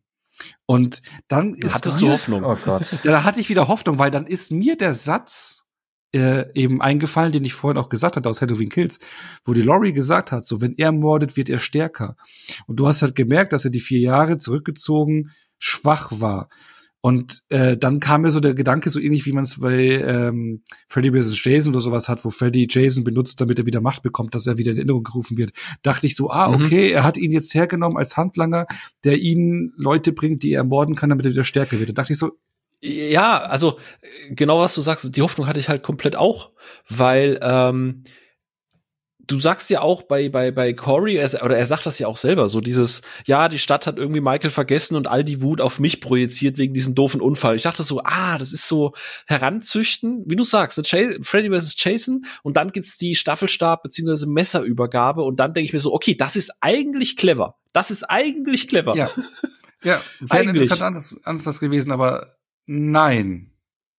Das macht man dann nicht, ne? Und dann, wie fandest du dann die Entwicklung, wie die aufeinandertreffen? Ich hatte, ich bin da ähnlich bei euch. Ich hatte dann auch ganz kurz Hoffnung, auch wenn ich totale S-Vibes hatte mit dieser Dreckskanalisation. Ich glaube, ich kann die auch nie wieder sehen. Ähm, ich hatte dann auch kurz gedacht, okay, jetzt wird Cory zum Handlanger. Der kriegt dann doch noch irgendwie seine Rolle, aber so neben Michael. Er wird dann so der Handlanger von Michael. Am Arsch. Michael ist der Handlanger von ihm. Der ist mittendrin, ist der ein kompletter Sidekick von ihm und ich, ja, da, da, da bin ja. ich dann irgendwann durchgedreht, als er gerade als die Szene kam mit dem äh, mit dem Arzt und mit der Sekretärin war das glaube ich oder mit der Arzthelferin. Ähm, wo, ja, ja, ja. Ach Gott, wo äh, Cory dann anfängt, die, den Arzt abzustechen und die Arzthelferin eigentlich nur in Michaels Richtung jagt. Und er hat dann mal kurz seinen Moment, wo er aus 1978 nochmal seinen Kill nachpriesen kann. Er kann dann sehen, oh wow, das kenne ich ja irgendwo schon daher. Der Zuschauer denkt sich auch, ah, das kenne ich schon irgendwoher. Ist es clever? Nee, es ist einfach nur Nostalgie, nur wir packen Ma Michael ist nur in dem Film, um Nostalgie-Kicks zu geben. Und das ja, sind auch genau diese atmosphärischen Sachen, wie Cory steht mal ganz kurz hinter einer Ecke und plötzlich ist er weg ja. und er steht plötzlich hinter Laurie. Das kenne ich. Das kenne ich, ja, das genau. Ich, ähm, ich finde auch ähm, dieses wo ich auch dachte, sie sind clever. Wie gesagt, das schlägt halt die Brücke, warum ich Kills jetzt auch weiterhin bei zwei Sternen lasse, weil ich die halt nicht für cleveres, äh, clever halte beim Writing, weil die Ideen, wir sind uns ja gerade in dem Punkt eigentlich, die Ideen, die Ansätze sind ja da, die sind clever, deswegen hat der Film ja auch seine positiven Wertungen, weil die Leute noch ein bisschen unemotionaler bei der Reihe sind, weil sie was Neues sehen wollten. Und die, das macht der Film definitiv, das kann man dem, wenn man das erwartet, dann kann man, glaube ich, Spaß mit dem Spiel, äh, Spiel, Film haben, aber es gibt jetzt einen Moment, wo er diesen Typen unter Anleitung im Sewers, also in den Abwasserkanälen unten tötet und dann zittert er so kurz und ne, bevor wir zu diesem zu diesem Arzt und so weiter gehen, wo du das Gefühl hast, ah, Michael, wie du sagst, Michael erinnert sich. Jetzt jetzt ist er wieder da. Jetzt geht's los. Schnallt euch an. äh, nein. Nee, und, und genau, und dann folgt ja irgendwann die Szene, wo Cory ja von ihm die Maske klaut und die beiden sich rumraufen wie zwei oh. Jungs, die sich um Lutscher prügeln. Ach Gott, hör mir auf. Das sieht so, das ist so Ich habe Overall ziehen, ich habe Schokolade im Rucksack. Das war so ja, nee, aber das ist, so, das ist, das, das ist so eine Entmystifizierung, das ist so eine Ent, Ent äh, du ziehst da sämtliche Bedrohlichkeit von Michael, sämtliche, alles, was du in den ersten beiden Filmen auch in dieser äh, äh, Recruit-Trilogie aufgebaut hast, das, in den paar Momenten ziehst du das alles weg. Ich meine, klar, du hast ja diese Idee dann, dass dieses Corona-Thema ähm, wahrscheinlich, was da drin ist, so dieses, ist ein Virus, das Böse, was weitergegeben wird und da hast mhm. du auch so, wie, wie aus Christine von Carpenter, so im Prinzip der Corey, der dann äh, vom Bösen, äh, also bei, bei Carpenters Christine ist es ja auch so, dass da so ein, ich meine, ich kriege ich noch komplett zusammen, schon ein paar Jahre her, wo ich den gesehen habe, weil das halt auch ein, ein, ein Highschool-Schüler, Teenager, der eher so das äh, Mauerblümchen ist, der dann ein Auto kriegt und was ja irgendwie befallen ist und er wird dann auch äh, ja immer böser und und fällt den ganzen ja gängiges, äh, gängiges genau ne, bist halt genau, besessen, das, so nur von einem Auto. So besser, genau, besessen, genau, das ist mir nicht eingefallen, der Begriff, genau, besessen. Und so ähnlich hast du es ja auch mit Curry ja auch, so dieses, am Anfang ist er noch so das Opfer und, äh, und vorsichtig und, ne, und wird er auch wie, wie besessen vom Bösen, also wie vom ja. Michaels Boshaftigkeit. Was der Film Aber, halt, was der Film halt total vergisst, ist, wie du es gerade sagst, er vergisst Michael so eine, in Englisch heißt es Redemption, also so eine Wiedererlangung zu bekommen, dass er einfach wieder in Anführungsstrichen da ist, wo du sagst, okay, das erklärt, warum er von einem Schuljungen irgendwie durch die Gegend geworfen wird. Und ja, man kann jetzt argumentieren, das Böse hat sich schon so weit in Corey manifestiert, der ist jetzt stärker. Wir sehen ja, dass Michael schwach ist. Aber der Punkt ist, es gibt halt nie diesen Moment, wo ich sage, okay, Michael ist back und jetzt ist er wieder eine Bedrohung für Laurie. Hat irgend, ich weiß, ich springe schon ein bisschen, ein bisschen vor, aber wenn du halt Michael plötzlich alles nimmst, was in den ersten zwei Teilen so bedrohlich und unbesiegbar machst, was bleibt denn dann noch? Nix. Hey, man, du musst überlegen, ich weiß auch nicht, warum der jetzt da vier Jahre in den, äh, also es wird auch nicht erklärt, warum er jetzt vier Jahre in den Kanalisation rumgammelt. Weil ich meine, du hast am Ende vom Halloween Kills, klar, der kriegt seine Schläge und alles ab, liegt am Boden, aber dann Maske auf, er steht auf, steht da wieder eins und macht alle platt. So, und äh, am Ende in der Extended Version im, im Ding sieht man es, glaube ich, noch alles so ein bisschen länger äh, im Heimkino, aber dann bringt er ja noch die Tochter von der Laurie und, und sowas. Zack, der steht da wie eine Eins, ist mega fit. So, und jetzt äh, kauert er da vier Jahre in der Kanalisation rum und kann nix. Steht wie eine Eins, ist ein bisschen länger. Reden wir gerade von der YouPorn-Variante oder redest du schon also, noch von Halloween Kills? Nee, nee, es ist äh, noch äh, Halloween, Halloween Wills. Oh Gott. Halloween Wills. Micha der Striche. ah, auch das wäre besser. Äh. Ja. ja, Michael Geilers. Äh, aber ähm, nee, aber warum? Also es ist wieder alles nicht erklärt, warum er da jetzt so schwach ist, vier Jahre da vor sich hin vegetiert und oder ich hab's verpasst, keine Ahnung. Ich glaube, ja, das Haus ist halt niedergerissen. Das Haus ist halt niedergerissen und sein Ankerpunkt, dieses Fenster ist halt weg. Aber der Punkt ist, ich halte das halt schon für die dümmste Entscheidung, dass du sagst, wir, wir planen das als durchgehende eine Nacht-Trilogie und dann schreibst du das um und machst diesen vier Jahres Gap, weil plötzlich ist Laurie jetzt, nachdem sie im ersten, im zweiten Teil noch gefeiert wurde, ist sie jetzt plötzlich von allen geächtet. Die Leute hassen sie auf der Straße und dann kauft sie sich aber, wie du es gesagt hast, einfach so ein Häuschen so mitten in, in der Stadt mit ihren Nachbarn und ich denke mir so, aha, äh, hä? Ist da, ist es irgendwie eine Falle? Ist es wieder eine Falle? Ist es am Ende einfach nur so ein Riesentwist? Aber nee, ist es halt nicht. Und ich glaube, das kann man halt, damit wir hier nicht nur, weil du weißt ja auch nur, wir haben so ein bisschen äh, auch den Ansatz mal versuchen, das ein Positive zu sehen, auch wenn ich jetzt gerade durch meine Notizen scrollen muss zum Positiv, ja, da ist nichts. Aber man sieht ja, ne, auch der Kollege Daniel von Filmtoast zum Beispiel oder der Batz von von Flips News, ähm, oder auch äh, im US-Publikum, ne, Patrick Williams und so, der auch viele Filmanalysen macht, die geben dem drei bis aufwärts, weil die das tatsächlich mochten, weil die mochten, dass der Film so mit seinen Erwartungen spielt. Und da bin ich halt wirklich sehr gespannt, was du nach dem Rewatch machst, weil ich habe generell ein Problem damit, das würde ich dann nachher noch ausführen. Aber du bist ja jemand, wenn du dann den Gesamt, also wenn du es dann nochmal siehst, kann das ja nochmal kippen, ne? Also da bin ich wirklich sehr gespannt. Ja, kom komplett nicht, aber ich denke mal, also nicht, dass er jetzt auf eine 4 von 5 hochspringt. Aber. Hey, das hast du fast äh, schon mal gemacht, was? nee, obwohl, ja, stimmt, hier Spring Breakers, ne? Ja, nee, da bin ich auch nur von auf eine 3 oder sowas. Also könnte vielleicht noch in in Mittel, Mitteldings äh, landen, aber also äh, deswegen habe ich auch vorhin gemeint, das mit Halloween Trolls, weil im Prinzip, was ich auch ausgeführt hatte, so diese ganze Marketingkampagne, alle Erwartungshaltungen und sowas und das, was die Fans wollen, das fühlt sich halt wie ein riesen Troll-Move halt einfach an, weil du keinen Michael hast, keinen Laurie, dann die Story und, und, und äh, ich habe mich die ganze Zeit getrollt gefühlt und, und, und verarscht gefühlt. Und ich weiß nicht, ob dieses Gefühl weg ist, wenn man den nochmal guckt, aber ähm, das ist das, was mir den ganzen Film kaputt gemacht hat. Irgendwann dachte ich mir nur noch so, geht's noch? Weil ich, ich habe hab mich einmal zu dir rüber zurückgelehnt und gesagt, ah, das war jetzt die zweite gute Szene im Film. Und das war da, wo man eben äh, den Ausschnitt von Harte Ziele mit Van Damme von John Woo sieht. Der, die erste beste Szene war, wo sie am Anfang noch in der Intro-Sequenz äh, das Ding das von Carpenter ja. schon, schon schauen. Ja, das waren die beiden, beiden besten Szenen im Film für mich. Ist, äh, ist richtig, ja. Wobei es gibt einen, das Lustige ist, ich weiß es gar nicht, Dom, wie ging's denn dir? Du hast ja gesagt, du mochtest im, im, zweiten Teil auch so ein bisschen die Gewaltexzesse. Die mochten wir ja alle, auch wenn es jetzt nicht unbedingt was ist, was man jetzt massivst erwartet. Ähm, es gab ja einen sehr gewaltexzessigen Tod, das Thema Radiomoderator. Das Thema Zunge. Ja. Ich muss ganz ehrlich, ja, es ist nicht der Michael und natürlich ist der brutaler, ne? Das ist ja so ein bisschen diese, das ist so diese Scream-Anleihe. Das Sequel muss ja. immer noch einen draufsetzen. Haha, guck mal, ich bin voll Meter. Ähm, hat das für euch das gleiche ausge äh, ausgelöst wie im ersten Teil, oder war das für euch so, aha, jetzt versuchen sie es so noch zu retten? Also ich frame die Frage jetzt natürlich bewusst ein bisschen, aber vielleicht hat sie trotzdem für euch so ein bisschen gesagt, okay, das war gut.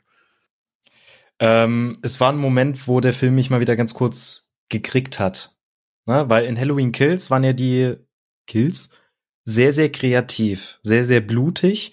Und das fand ich, waren die Kills davor nicht. Die waren vergleichsweise bodenständig. Und da war dann kurz der Moment, wo ich mir dachte, okay, jetzt hat mich der Film wieder, auch wenn das nicht unbedingt Michael ist, ich mag den Kill, der ist kreativ und vor allem auch so ein bisschen diese, äh, diese Bildsprache. Ich schneide dem Radiomoderator, der die ganze Zeit eigentlich nur Scheiße labert, schneide ich jetzt gerade die Zunge ab, damit er nie wieder irgendein Wort sprechen kann. Fuck off, ob der bei dem, bei dem Zunge abschneiden eigentlich schon tot war, aber völlig egal. Da mochte ich irgendwie die Bildsprache Sprache ganz gerne und da hat mich der Film auch wieder gekriegt.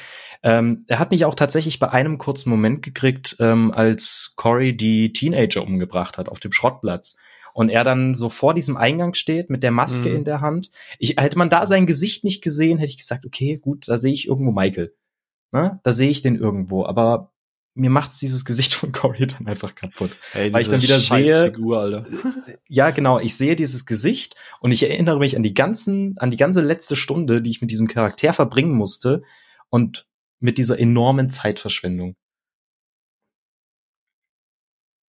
Ja, wie geht's dir da auch noch? Warst du da kurz wieder drin, oder warst du ja an dem Punkt nee, schon egal? Ja, ein bisschen so ein Kill, aber da denke ich mir so, ist ja nicht Michael und du sagst es ganz gut, Dom, Zeitverschwendung, weil wie, wie wir es gesagt haben, am ersten Drittel ist es dann auch jetzt danach dann noch, bis, ich würde mal sagen, Minute 100, äh, du wartest, wann geht denn dieser Halloween-Film los? Wann geht dieser Halloween-Film los? Ne? Also ähm, du hast eigentlich die letzten zehn Minuten dann das, was die ganze alles versprochen hat und und ich denke mal, dieser Ansatz. Schade, Ono. Schade. Schade. Nee, nee, aber ich glaube, dieser Ansatz, den sie jetzt hier gewählt haben, hättest du diese, die Trilogie mit der Idee angefangen, wäre es ganz anders gewesen. Oder? Ey, du klaust mir meinen Punkt. ja, aber, aber wenn du das in den 2018 Halloween dieses Thema fast aufgemacht ja. hättest, den, den Corridor etabliert hättest und ja. äh, darum die Trilogie gesponnen hättest, dann hättest du einen ganz anderen Drive gehabt. Ich habe mich damit mit äh, unter anderem mit Chris und André auf dem Devils and Demons Discord unterhalten und da haben wir einfach so ein bisschen Gedanken, weil die die fanden das ja eh nicht schlimm, da kommt ja die Tage auch eine Episode von denen und die werden dann das auch natürlich noch mal etwas genauer äh, alles durchleuchten. Aber ich habe mir tatsächlich überlegt, das war so das Gedankenspiel an euch. Ono kennt das schon, Dom noch nicht. Ähm, oder ich weiß nicht, ob du es gelesen hast auf unserem Discord. Ähm, stellen wir uns mal vor, du hast diese drei Filme, die sind die existieren und du hättest die Möglichkeit, wie es Onno gerade angesprochen hat, dass du mit Halloween Kills, äh, Halloween Ends anfängst, dass du die Leute ins Kino lockst und wegen, hey, wir machen jetzt das Ende und jada, jada, jada. Ähm, du hast eine Laurie Strode, die ist total entspannt, die hat ihre äh, Tochter, die lebt da zusammen mit der, ihrem Mann und mit der nicht, äh, mit der Enkelin und so. Äh, und plötzlich gehen die Morde wieder los. Und dann fängt quasi der Mob an, langsam wieder durchzudrehen, weil sie natürlich denken, oh, das ist, das ist wie früher, das ist wie damals. Und dann kommt am Ende von Halloween Ends raus, dass es Corey die ganze Zeit war. Du weißt es von Anfang an nicht, sondern es wird damit gespielt. Und dann machst du einen Schnitt quasi, wenn, wenn der Mob anfängt, zu sagen, ey, wir töten jetzt Corey und dann kommst du mit Halloween Kills und dann machst du halt Expectation Subversion, dann killst du Corey und dann kommt Michael wieder zurück und dann geht der komplette Halloween Kills Film los und ganz am Ende im letzten Film, wo es einfach nur heißt Halloween, dann kommt Laurie Strode, lockt ihn ins Haus und dann gibt's einen fetten Showdown. dann würde das aus meiner Sicht mit diesem Expectation Subversion komplett funktionieren für mich, weil du dann am Anfang anfängst, die Leute hinter die Nase zu führen und nicht im Finale. Ja, definitiv besser, ja. Also ich höre das jetzt gerade zum ersten Mal. Ich bin ein wenig überwältigt. Hollywood, kannst hab, anrufen, ne? Ich hab ja, genau. ähm, Gehe geh ich prinzipiell mit. Ich hatte gerade ganz kurz Angst, als du gesagt hast, man könnte ja mit Halloween Ends anfangen. Aber wenn du, wenn du das so erklärst, dass das von Anfang an Cory ist und dass das nicht so nach dem Motto ist, Michael hat ihn rekrutiert, mhm. in Anführungszeichen, da finde ich das auf jeden Fall eine deutlich spannendere Idee. Man kann viel, viel besser mit dieser Erwartungshaltung spielen und trotzdem nicht Michael komplett aus dieser, aus diesem ganzen Franchise oder aus dieser gesamten äh, Requel-Trilogie killen oder ihm irgendwie das Gefühl oder äh, sagen wir jetzt mal dem Zuschauer das Gefühl vergeben, ich habe jetzt gerade meine Zeit verschwendet. Und dann finale Shot, er steht quasi wieder vor dem Haus, äh, er steht vor dem Haus, er verbrennt nicht, er wird festgenommen und dann der letzte Shot ist, wie diese beiden Podcaster mit der Maske ihn in der Irrenanstalt besuchen. Schnitt Ende. ja, so. Hab Bock. Das, ja, aber es ist, es ist mal den Weg halt anders gegangen, ist aber den Weg anders gegangen, weil eigentlich, ich meine, was ich ja nach dem Film gesagt hatte, ist, eigentlich kannst du die letzten zehn Minuten von Halloween Ends nehmen, die schneidest du einfach noch an die fucking Nacht von Halloween Kills und dann kannst du den Teil komplett sparen. Das ist keine unwahre Aussage. Das könnte der Extended Cut sein, wortwörtlich. Ja, bin ich Weil bei dem. Ich muss ja, nee, mach. Ja, genau. Äh, die Sequenz, wo äh, Corey dann noch mit der Maske das Haus von Laurie hochläuft, wo er ja kurz denkt, okay, sie killt sich jetzt selbst. Ähm, das war ja auch so ein Moment, wo ich mir dachte, oh nee, die lassen jetzt nicht wirklich Corey mit der Maske da hochlaufen. Okay, lass es doch wenigstens Michael machen. Er setzte da einfach Corey durch Michael, der da wirklich die Treppe hochläuft. Endkampf, Tod von Michael, Boom, Schnitt. Wobei ich die Idee, dass du sie ihn tötet, oder dass er sie selber tötet und dadurch quasi die Beziehung zu ihrer Nichte, das fand ich wieder eine gute Idee.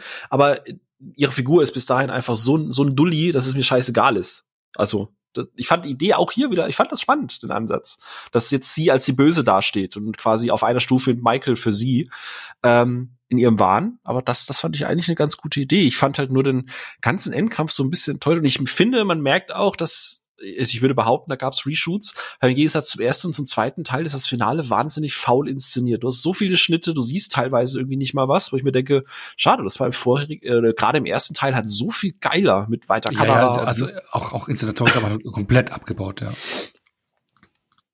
Und ja. ähm, es gab ja einen Nachdrehs, glaube ich, im Juni, also der wurde ja dieses Jahr im Februar, glaube ich, irgendwie gedreht und im Juni gab es dann Nachdrehs, genau. Ähm, ich habe dann den Endkampf nachgedreht. Wahrscheinlich, ja. Vielleicht war der Kühlschrank hat mich echt ein bisschen kaputt gemacht. Tod durch Kühlschrank. Nee, aber es ist, ja. war da für mich, für mich war der ganze Film dann dadurch so eine komplette Enttäuschung einfach. Ja. Tja. Ja. Darf ich euch mal noch eine Frage stellen, so ein bisschen zum, zum, zum Abschied? Einfach auch noch mal Thema. Zum Gedanken. Ende jetzt so. Ne? Ja, ja, zum, zum Gedankenspiel. Es ist ja, und jetzt reden wir, binden wir mal wieder die Social Media Thematik ein. Deswegen bin ich sehr froh, dass René nicht da ist, weil der würde jetzt gehen.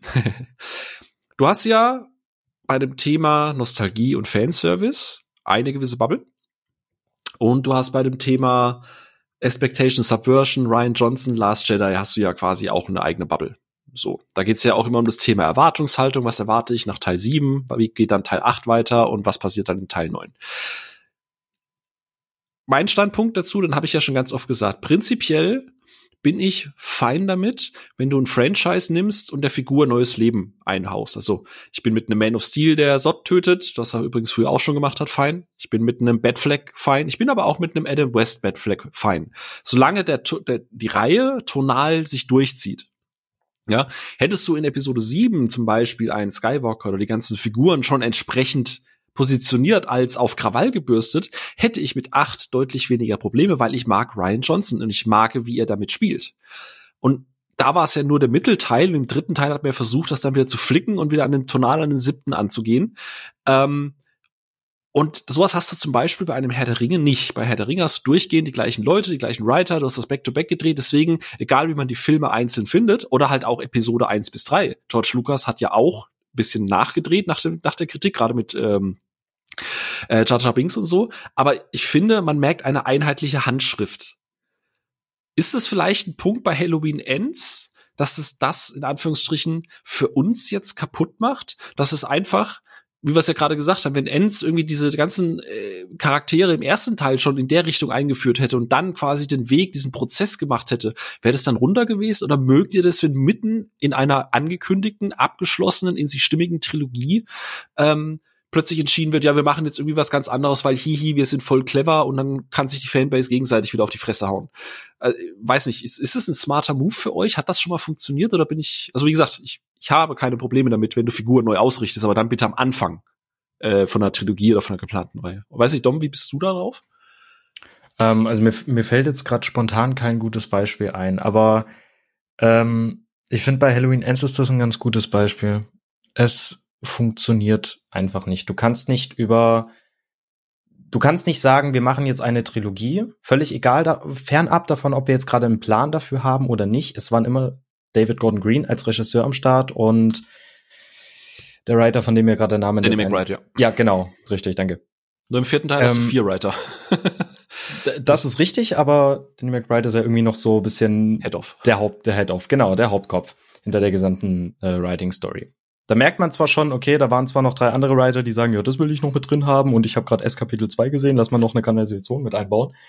Ähm, prinzipiell finde ich es aber nicht gut, wenn ein Film oder wenn eine Trilogie die ersten beiden Filme hinweg eine Tonalität aufbaut, einen Handlungsstrang, Michael und Laurie wieder zusammenzuführen.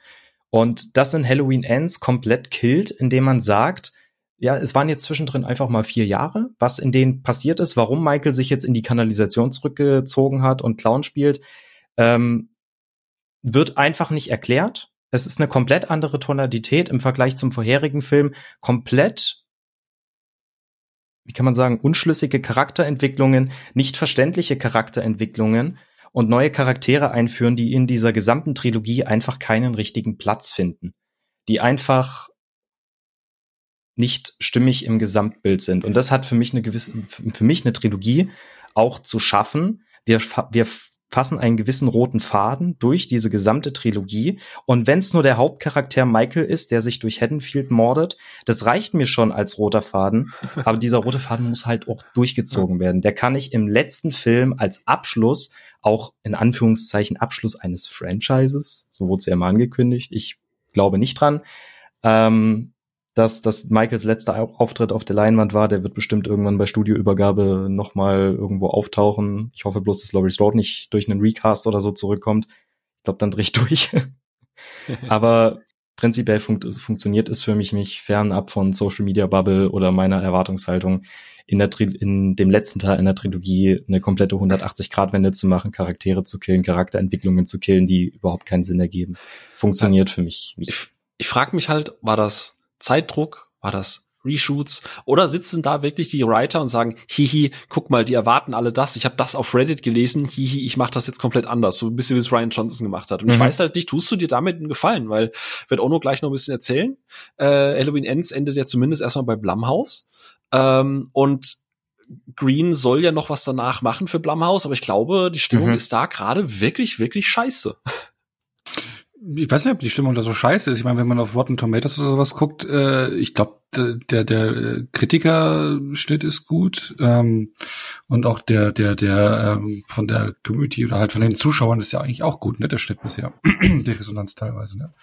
Aber ähm, Hä? warte mal, was Reviewer, Kritiker sind bei 40 Prozent Rotten und Audience oh. Score ist bei 57 Prozent an Rotten. Also, also ja, ah, es spaltet. Es spaltet ah, sehr. Nee, es war, ich meine, es war am Anfang deutlich höher. Genau, am Anfang waren halt die ersten Testscreenings und wir hatten das ja auch bei uns, ne, dass wir alle total pisst waren und hinter uns saßen halt welche. Ich meine, Filmstars hat vier von fünf gegeben.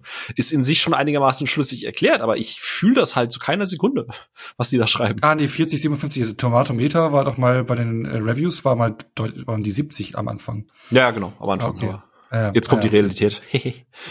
Ja, nee, ähm, aber also mich hat's halt massiv gewundert, weil ich persönlich immer den äh, den Eindruck hatte oder auch immer gedacht hatte, dass hier eine klare Trilogie von Anfang an geplant war. Also ähm, mit der Auffassung bin ich eben auch an die Filme rangegangen, dass das alles von vornherein feststeht, wie die drei Filme auszusehen haben. Sie haben ein klares Ziel, einen klaren roten Faden. Und das hat mich halt wirklich äh, ja überrascht, wie es in Endzeit dann eben doch nicht der Fall war und auch nachträglich erklärt worden ist, dass sie ja, wie du auch gesagt hast, viele Sachen geändert haben. Eben durch Corona hat sich auch vieles verschoben und bla und hat umgeschrieben und ne und konnte nicht so drehen und was weiß ich was. Aber äh, ich finde es irgendwie krass, dass man den Plan so umwirft. Und ich bin generell auch Fan von stimmigen Trilogien, die zusammenpassen. Und ich meine, du hast jetzt häufiger die Star Wars Trilogie, die neue äh, genannt ich kann, ich mag alle drei Filme auf ihre Art und Weise. Ähm, für mich ist es keine stimmige äh, Trilogie, die zusammenpasst, aber die Filme für sich allein genommen äh, kann ich da schon mhm, das stimme ich jedem zu. was abgewinnen. Ja. Ich, also ich kann jedem was abgewinnen, aber als Trilogie funktioniert das nicht wirklich. Ja. Und das finde ich halt schade, auch gerade bei solchen Prestigeprojekten, dass man das einfach nicht macht. Wie bei Ends halt, ne? Ist ja auch, als ein Einstehender kann da Potenzial drin sein, aber halt nicht als Ende. Eben, eben. also der Punkt ist ja auch, ähm, das wurde ja von Blumhouse von Anfang an als Trilogie beziffert. Also es hat geheißen, ja, wir machen drei Filme. Punkt. Das war von Anfang an klar, weil eigentlich hast du ja häufig sonst den Fall, du machst ähm, neues Franchise oder sowas, du machst einen Film, der ist erfolgreich, dann machst du einen zweiten und einen dritten. Das ist nie eine Trilogie von Anfang an geplant gewesen und dann baut sich ja so eine Reihe auch auf. Und äh, bei Star Wars äh, hat es ja eben so, dass du von Anfang an von der Trilogie gesprochen hast, oder bei Herr der Ringe hat man von Anfang an von der Trilogie gesprochen. Du hast halt immer sehr häufig eigentlich Projekte, wo du von Anfang an in der Trilogie sprichst. Lustigerweise auch Terminator, wie du das ja vorhin erwähnt, ne? aber es war ja nach Teil drei haben sie ja mittlerweile, glaube ich, zwei oder drei verschiedene Trilogien angekündigt, ja. wo sie über den ersten Film der neuen Trilogie gemacht haben, der nicht erfolgreich war und es haben dann fallen lassen. Ne? Äh, immerhin hat man dann gemerkt, können wir nicht durchziehen. Aber ich war so enttäuscht, dass es. Dass sie das hier nicht gepackt haben. Ich, ich finde halt Halloween, Halloween Ends macht halt beide Fehler. Also zum einen hast du einerseits nicht den Fehler gemacht wie äh, Star Wars, dass du innerhalb einer geschlossenen Trilogie das komplette Team um die Regie und um den Writer rum austauscht dass da halt irgendwie komplett unterschiedliche Leute mit einer ganz anderen Vision dran sitzen. Ich meine, du hast die gleichen Leute wie in einem fantastischen ersten Teil. Und beim ersten zum zweiten hattest du halt drei Jahre Zeit zum Schreiben und hier hast du halt einen mit Rewrites und äh, umgeschrieben und bla. Und dann ist halt die Frage, ist das die Zeit? Ist das so ein Jahr? Machen wir jetzt einfach, passt schon?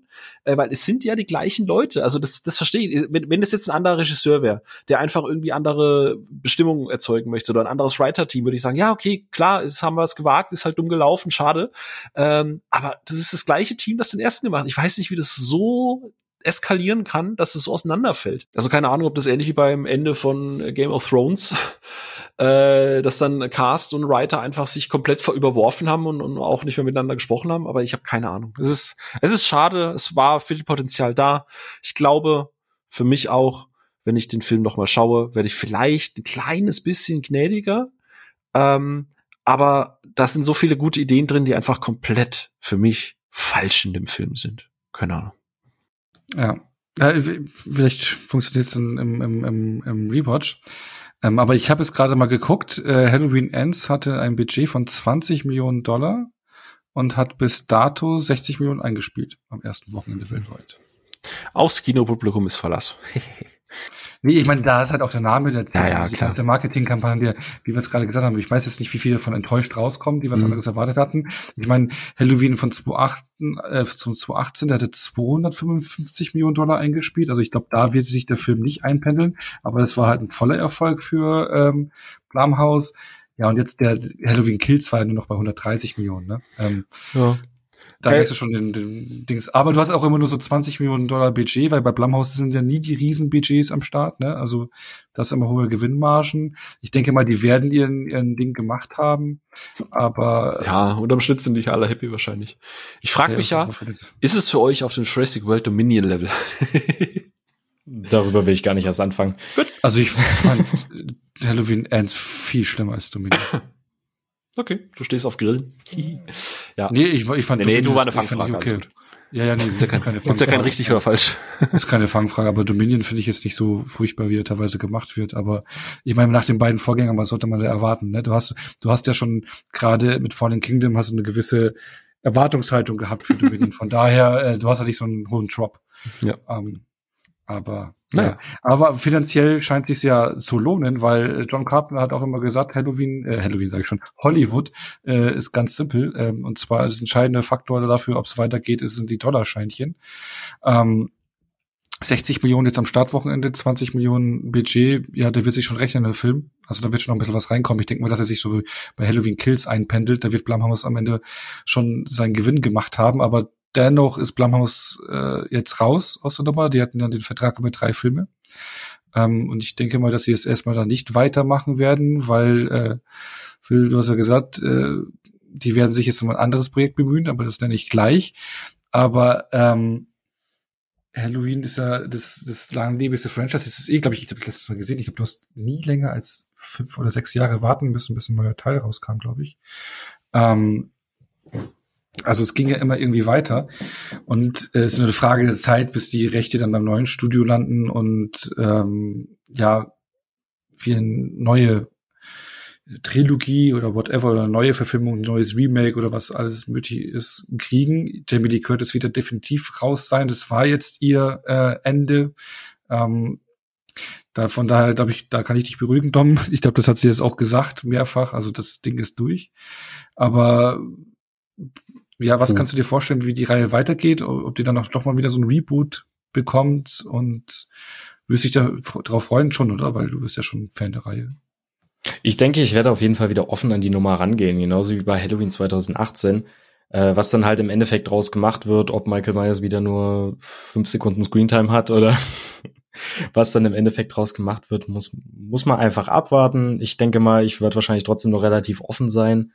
Äh, ich denke mal, wenn da fähige Writer am Werk sind, ein fähiger Regisseur, ähm, das eingefangen wird, was jetzt zum einen der 2018er Halloween super gemacht hat, aber auch so das Klassische aus dem 1978er Halloween, aus dem klassischen Original, dann kann das auf jeden Fall gut werden. Man muss da einfach ein Verständnis für haben, wie diese Figur Michael Myers funktioniert, wie diese Stadt Haddonfield funktioniert, wie diese Filme funktionieren, warum die, warum Halloween damals 1978 so erfolgreich war und die Slasher-Szene so geprägt hat. Ähm, da muss man einfach ein Gespür für, für haben und nicht so wahllos an die Nummer rangehen und einfach sagen, okay, wir machen jetzt mal irgendwas mit Michael Myers, ob er sich jetzt durch Haddonfield schnetzelt oder ob er einfach gar nicht da ist. Scheißegal, Hauptsache Michael Myers steht irgendwie bei uns im Cast. Mhm. Aber jetzt hat man doch eigentlich mit der äh, Requel-Trilogie, also gerade mit Halloween 2018, schon so ein bisschen die Nostalgiekarte gezogen. Ne? Also du hast es ja gerade auch gesagt, oder wir haben es auch schon ein paar Mal besprochen, man schließt ja direkt am Original an und man hat auch diese Atmosphäre, die man reinholt und, und spielt ja diese Karte aus. Das ist ja auch das, was viele Fortsetzungen der aktuell machen, ob es ein Ghostbusters Legacy ist oder wir haben ja auch vorhin Star Wars gehabt mit, mit Episode 7, die das alte Gefühl wieder vermitteln wollten. Also das ist ja aktuell sehr viele äh, Fortsetzungen von Filmen, die ähm, ja, ähm, die dieses alte Gefühl wieder beflügeln wollen. Wäre es der richtige Ansatz beim nächsten Mal, also beim nächsten Halloween-Teil, der eben zwangsläufig kommen wird, nochmal diese Karte auszuspielen? Oder könntet ihr euch dann komplett modernen Ansatz, komplett losgelösten anderen Ansatz vorstellen? Es hat bei Halloween relativ schwierig. Also ich fand den Ansatz, den sie halt jetzt gegangen sind mit dieser Requel-Trilogie, dass sie an den 1978er Teil angeknüpft haben, fand ich wirklich gut. Die Umsetzung war hammermäßig, äh, zumindest beim 2018er Halloween-Film. Ob man dann sagt, man macht ein komplettes Remake, so ähnlich das, was sie jetzt bei äh, Texas Chainsaw Massacre gemacht haben. Ich, war das ein Remake oder war das eine Fortsetzung? Äh, das ist eine, ich, wie war das nochmal? Ich glaube, nee, nee, nee, das ist eine, der, der hat das gleiche gemacht wie Halloween 2018. Der, der hat auch 40 Jahre oder drei. Ja, ja, der schließt am Original an, 74er Original genau. an und ignoriert alle Sequels. Genau, ähm, ist halt, ist halt eine Frage. Wenn man sagt, man möchte ein Remake machen, also quasi auch den 1978er Teil ignorieren, dann muss man sich darauf ein, oder sollte man sich vorher einig sein, in was für einer Zeit soll dieser Halloween-Film spielen? Was soll der für Genres haben? Soll das klassisch wie der 1978er einfach Horror-Slasher sein oder sollte es einen modernen Touch bekommen, so ähnlich wie es der Halloween 2018er jetzt bekommen hat, ähm, wo ja auch viele gewisse moderne Elemente mit dabei waren. Soll das komplett retro sein? Soll das in einer ganz anderen Zeit spielen? Was weiß ich, 1800 oder irgendwas? Da muss man sich vorher einig sein, ähm, wo man, wo man da einfach ansetzt. Zu der Prey-Ansatz meinst du? genau. Ähm, ohne dass man halt eine komplette Kopie macht. Also das wäre mir wichtig, wenn man sagt, man möchte noch mal was zu Halloween machen, macht keine Kopie vom 1978er, weil den könnt ihr eh nicht toppen. Eben. Also deswegen meine ich, also man hat ja jetzt eben den Ansatz von den, von David Gordon Green gehabt und ich finde, da sollte man jetzt beim nächsten Mal schon was anderes machen. Jetzt kein Halloween in Space, aber ähm, ich würde gucken. ich würde gucken. Nee, aber äh, ich, ich könnte mir vorstellen eben, dass man da ganz modern, also ich tipp, wenn ich jetzt, wenn wir jetzt wetten dürften am Wettbüro, Ne? Also ich, ich glaube, dass äh, ich, jetzt haben wir ja so eine Requel-Trilogie oder man hat ja manchmal Sequels oder ähm, Remakes gehabt, wie das von, von, von ähm, Rob Zombie. Und ich würde tippen, dass wir jetzt danach wieder ein Remake kriegen. Ja, wäre ich, wär ich dabei bei der Theorie. Hm. Ich weiß es nicht, weil du hast vorhin schon gesagt, dass äh, Jamie Lee Curtis definitiv heraus ist, jetzt hier gesagt. Das Problem ist, das hat sie nach Halloween 2 gesagt, das hat sie nach Halloween Age 20 auch gesagt, auch definitiv. Äh, und äh, look where we got. Also ich würde es nicht komplett ausschließen, ähm, dass du da vielleicht sie zumindest im Cameo, was ist so Scream 5 mäßig, so, so, so ein kleiner Hint oder so, Legacy-Charaktere, dass du dann wirklich Laurie Ends quasi machst.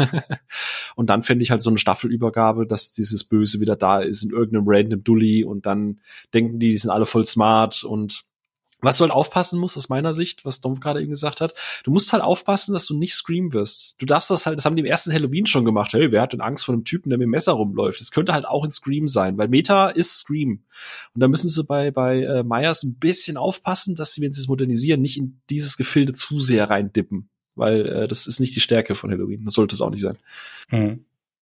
Aber ich bin mal gespannt. Also ich denke mal, so in drei, vier Jahren werden wir dann spätestens einen neuen Teil kriegen. Da werden sie sich nicht lange Zeit lassen. Aber mal gucken, schauen wir mal, was für eine Folge wir dann aufnehmen, ne? wenn der nächste Teil rauskommt. Aber es wird ein bisschen dauern. Was aber jetzt nicht so lange dauern wird, was ich ja vorhin schon angeteased hatte, ist halt eben das nächste Projekt, nämlich ähm, Blumhouse wird zusammen mit David Gordon Green ähm, das Thema der Exorzist angehen. Ne? Und ich ich, ich habe mich jetzt da nicht hundertprozentig informiert. Ich weiß nicht, ob man ein Remake macht oder einen ähnlichen Ansatz fährt wie mit Halloween, dass man das Original fortführt, das weiß ich nicht, aber ich glaube, dass da ähm, ein, ein, ein, ein auch, glaube ich, eine Trilogie gleich geplant ist. Äh, ja, was für eine Rolle spielt bei euch der Exorzist? Äh, ähm, Kann ich ganz kurz machen, gar so. keine. Interessiert mich null, Original einmal gesehen und alles mit Exorzismus bin ich raus. Das ist nicht mein Ding. Also nicht, weil ich es irgendwie abstoße oder so finde, sondern weil mir das einfach nichts gibt. So wie bei René mit Haunted House, da ist es einfach so ein Genre, das, das, das holt mich nicht ab. Ja. Bei dir, Tom? Ähnlich. Also ich mag, ich finde diese Idee des Exorzismus ähm, mag ich eigentlich ganz gerne, besonders so in Form von Bildsprache. Ich mag das bei Conjuring, mag ich das ganz gerne. Ähm, der Exorzist ist für mich jetzt, der wird immer so angepriesen, so als klassisches Horrormeisterwerk ist er für mich persönlich nicht. Von daher hat er für mich auch keinen besonderen Platz in meinem Herzen, so wie Halloween. Deswegen habe ich da auch gar keine Erwartungen an die neue Trilogie oder an den neuen Film. Je nachdem. Also ich gehe da entspannt an die Nummer ran. Ob ich es überhaupt gucken würde, mal gucken. Ono, wie sieht's denn bei dir aus?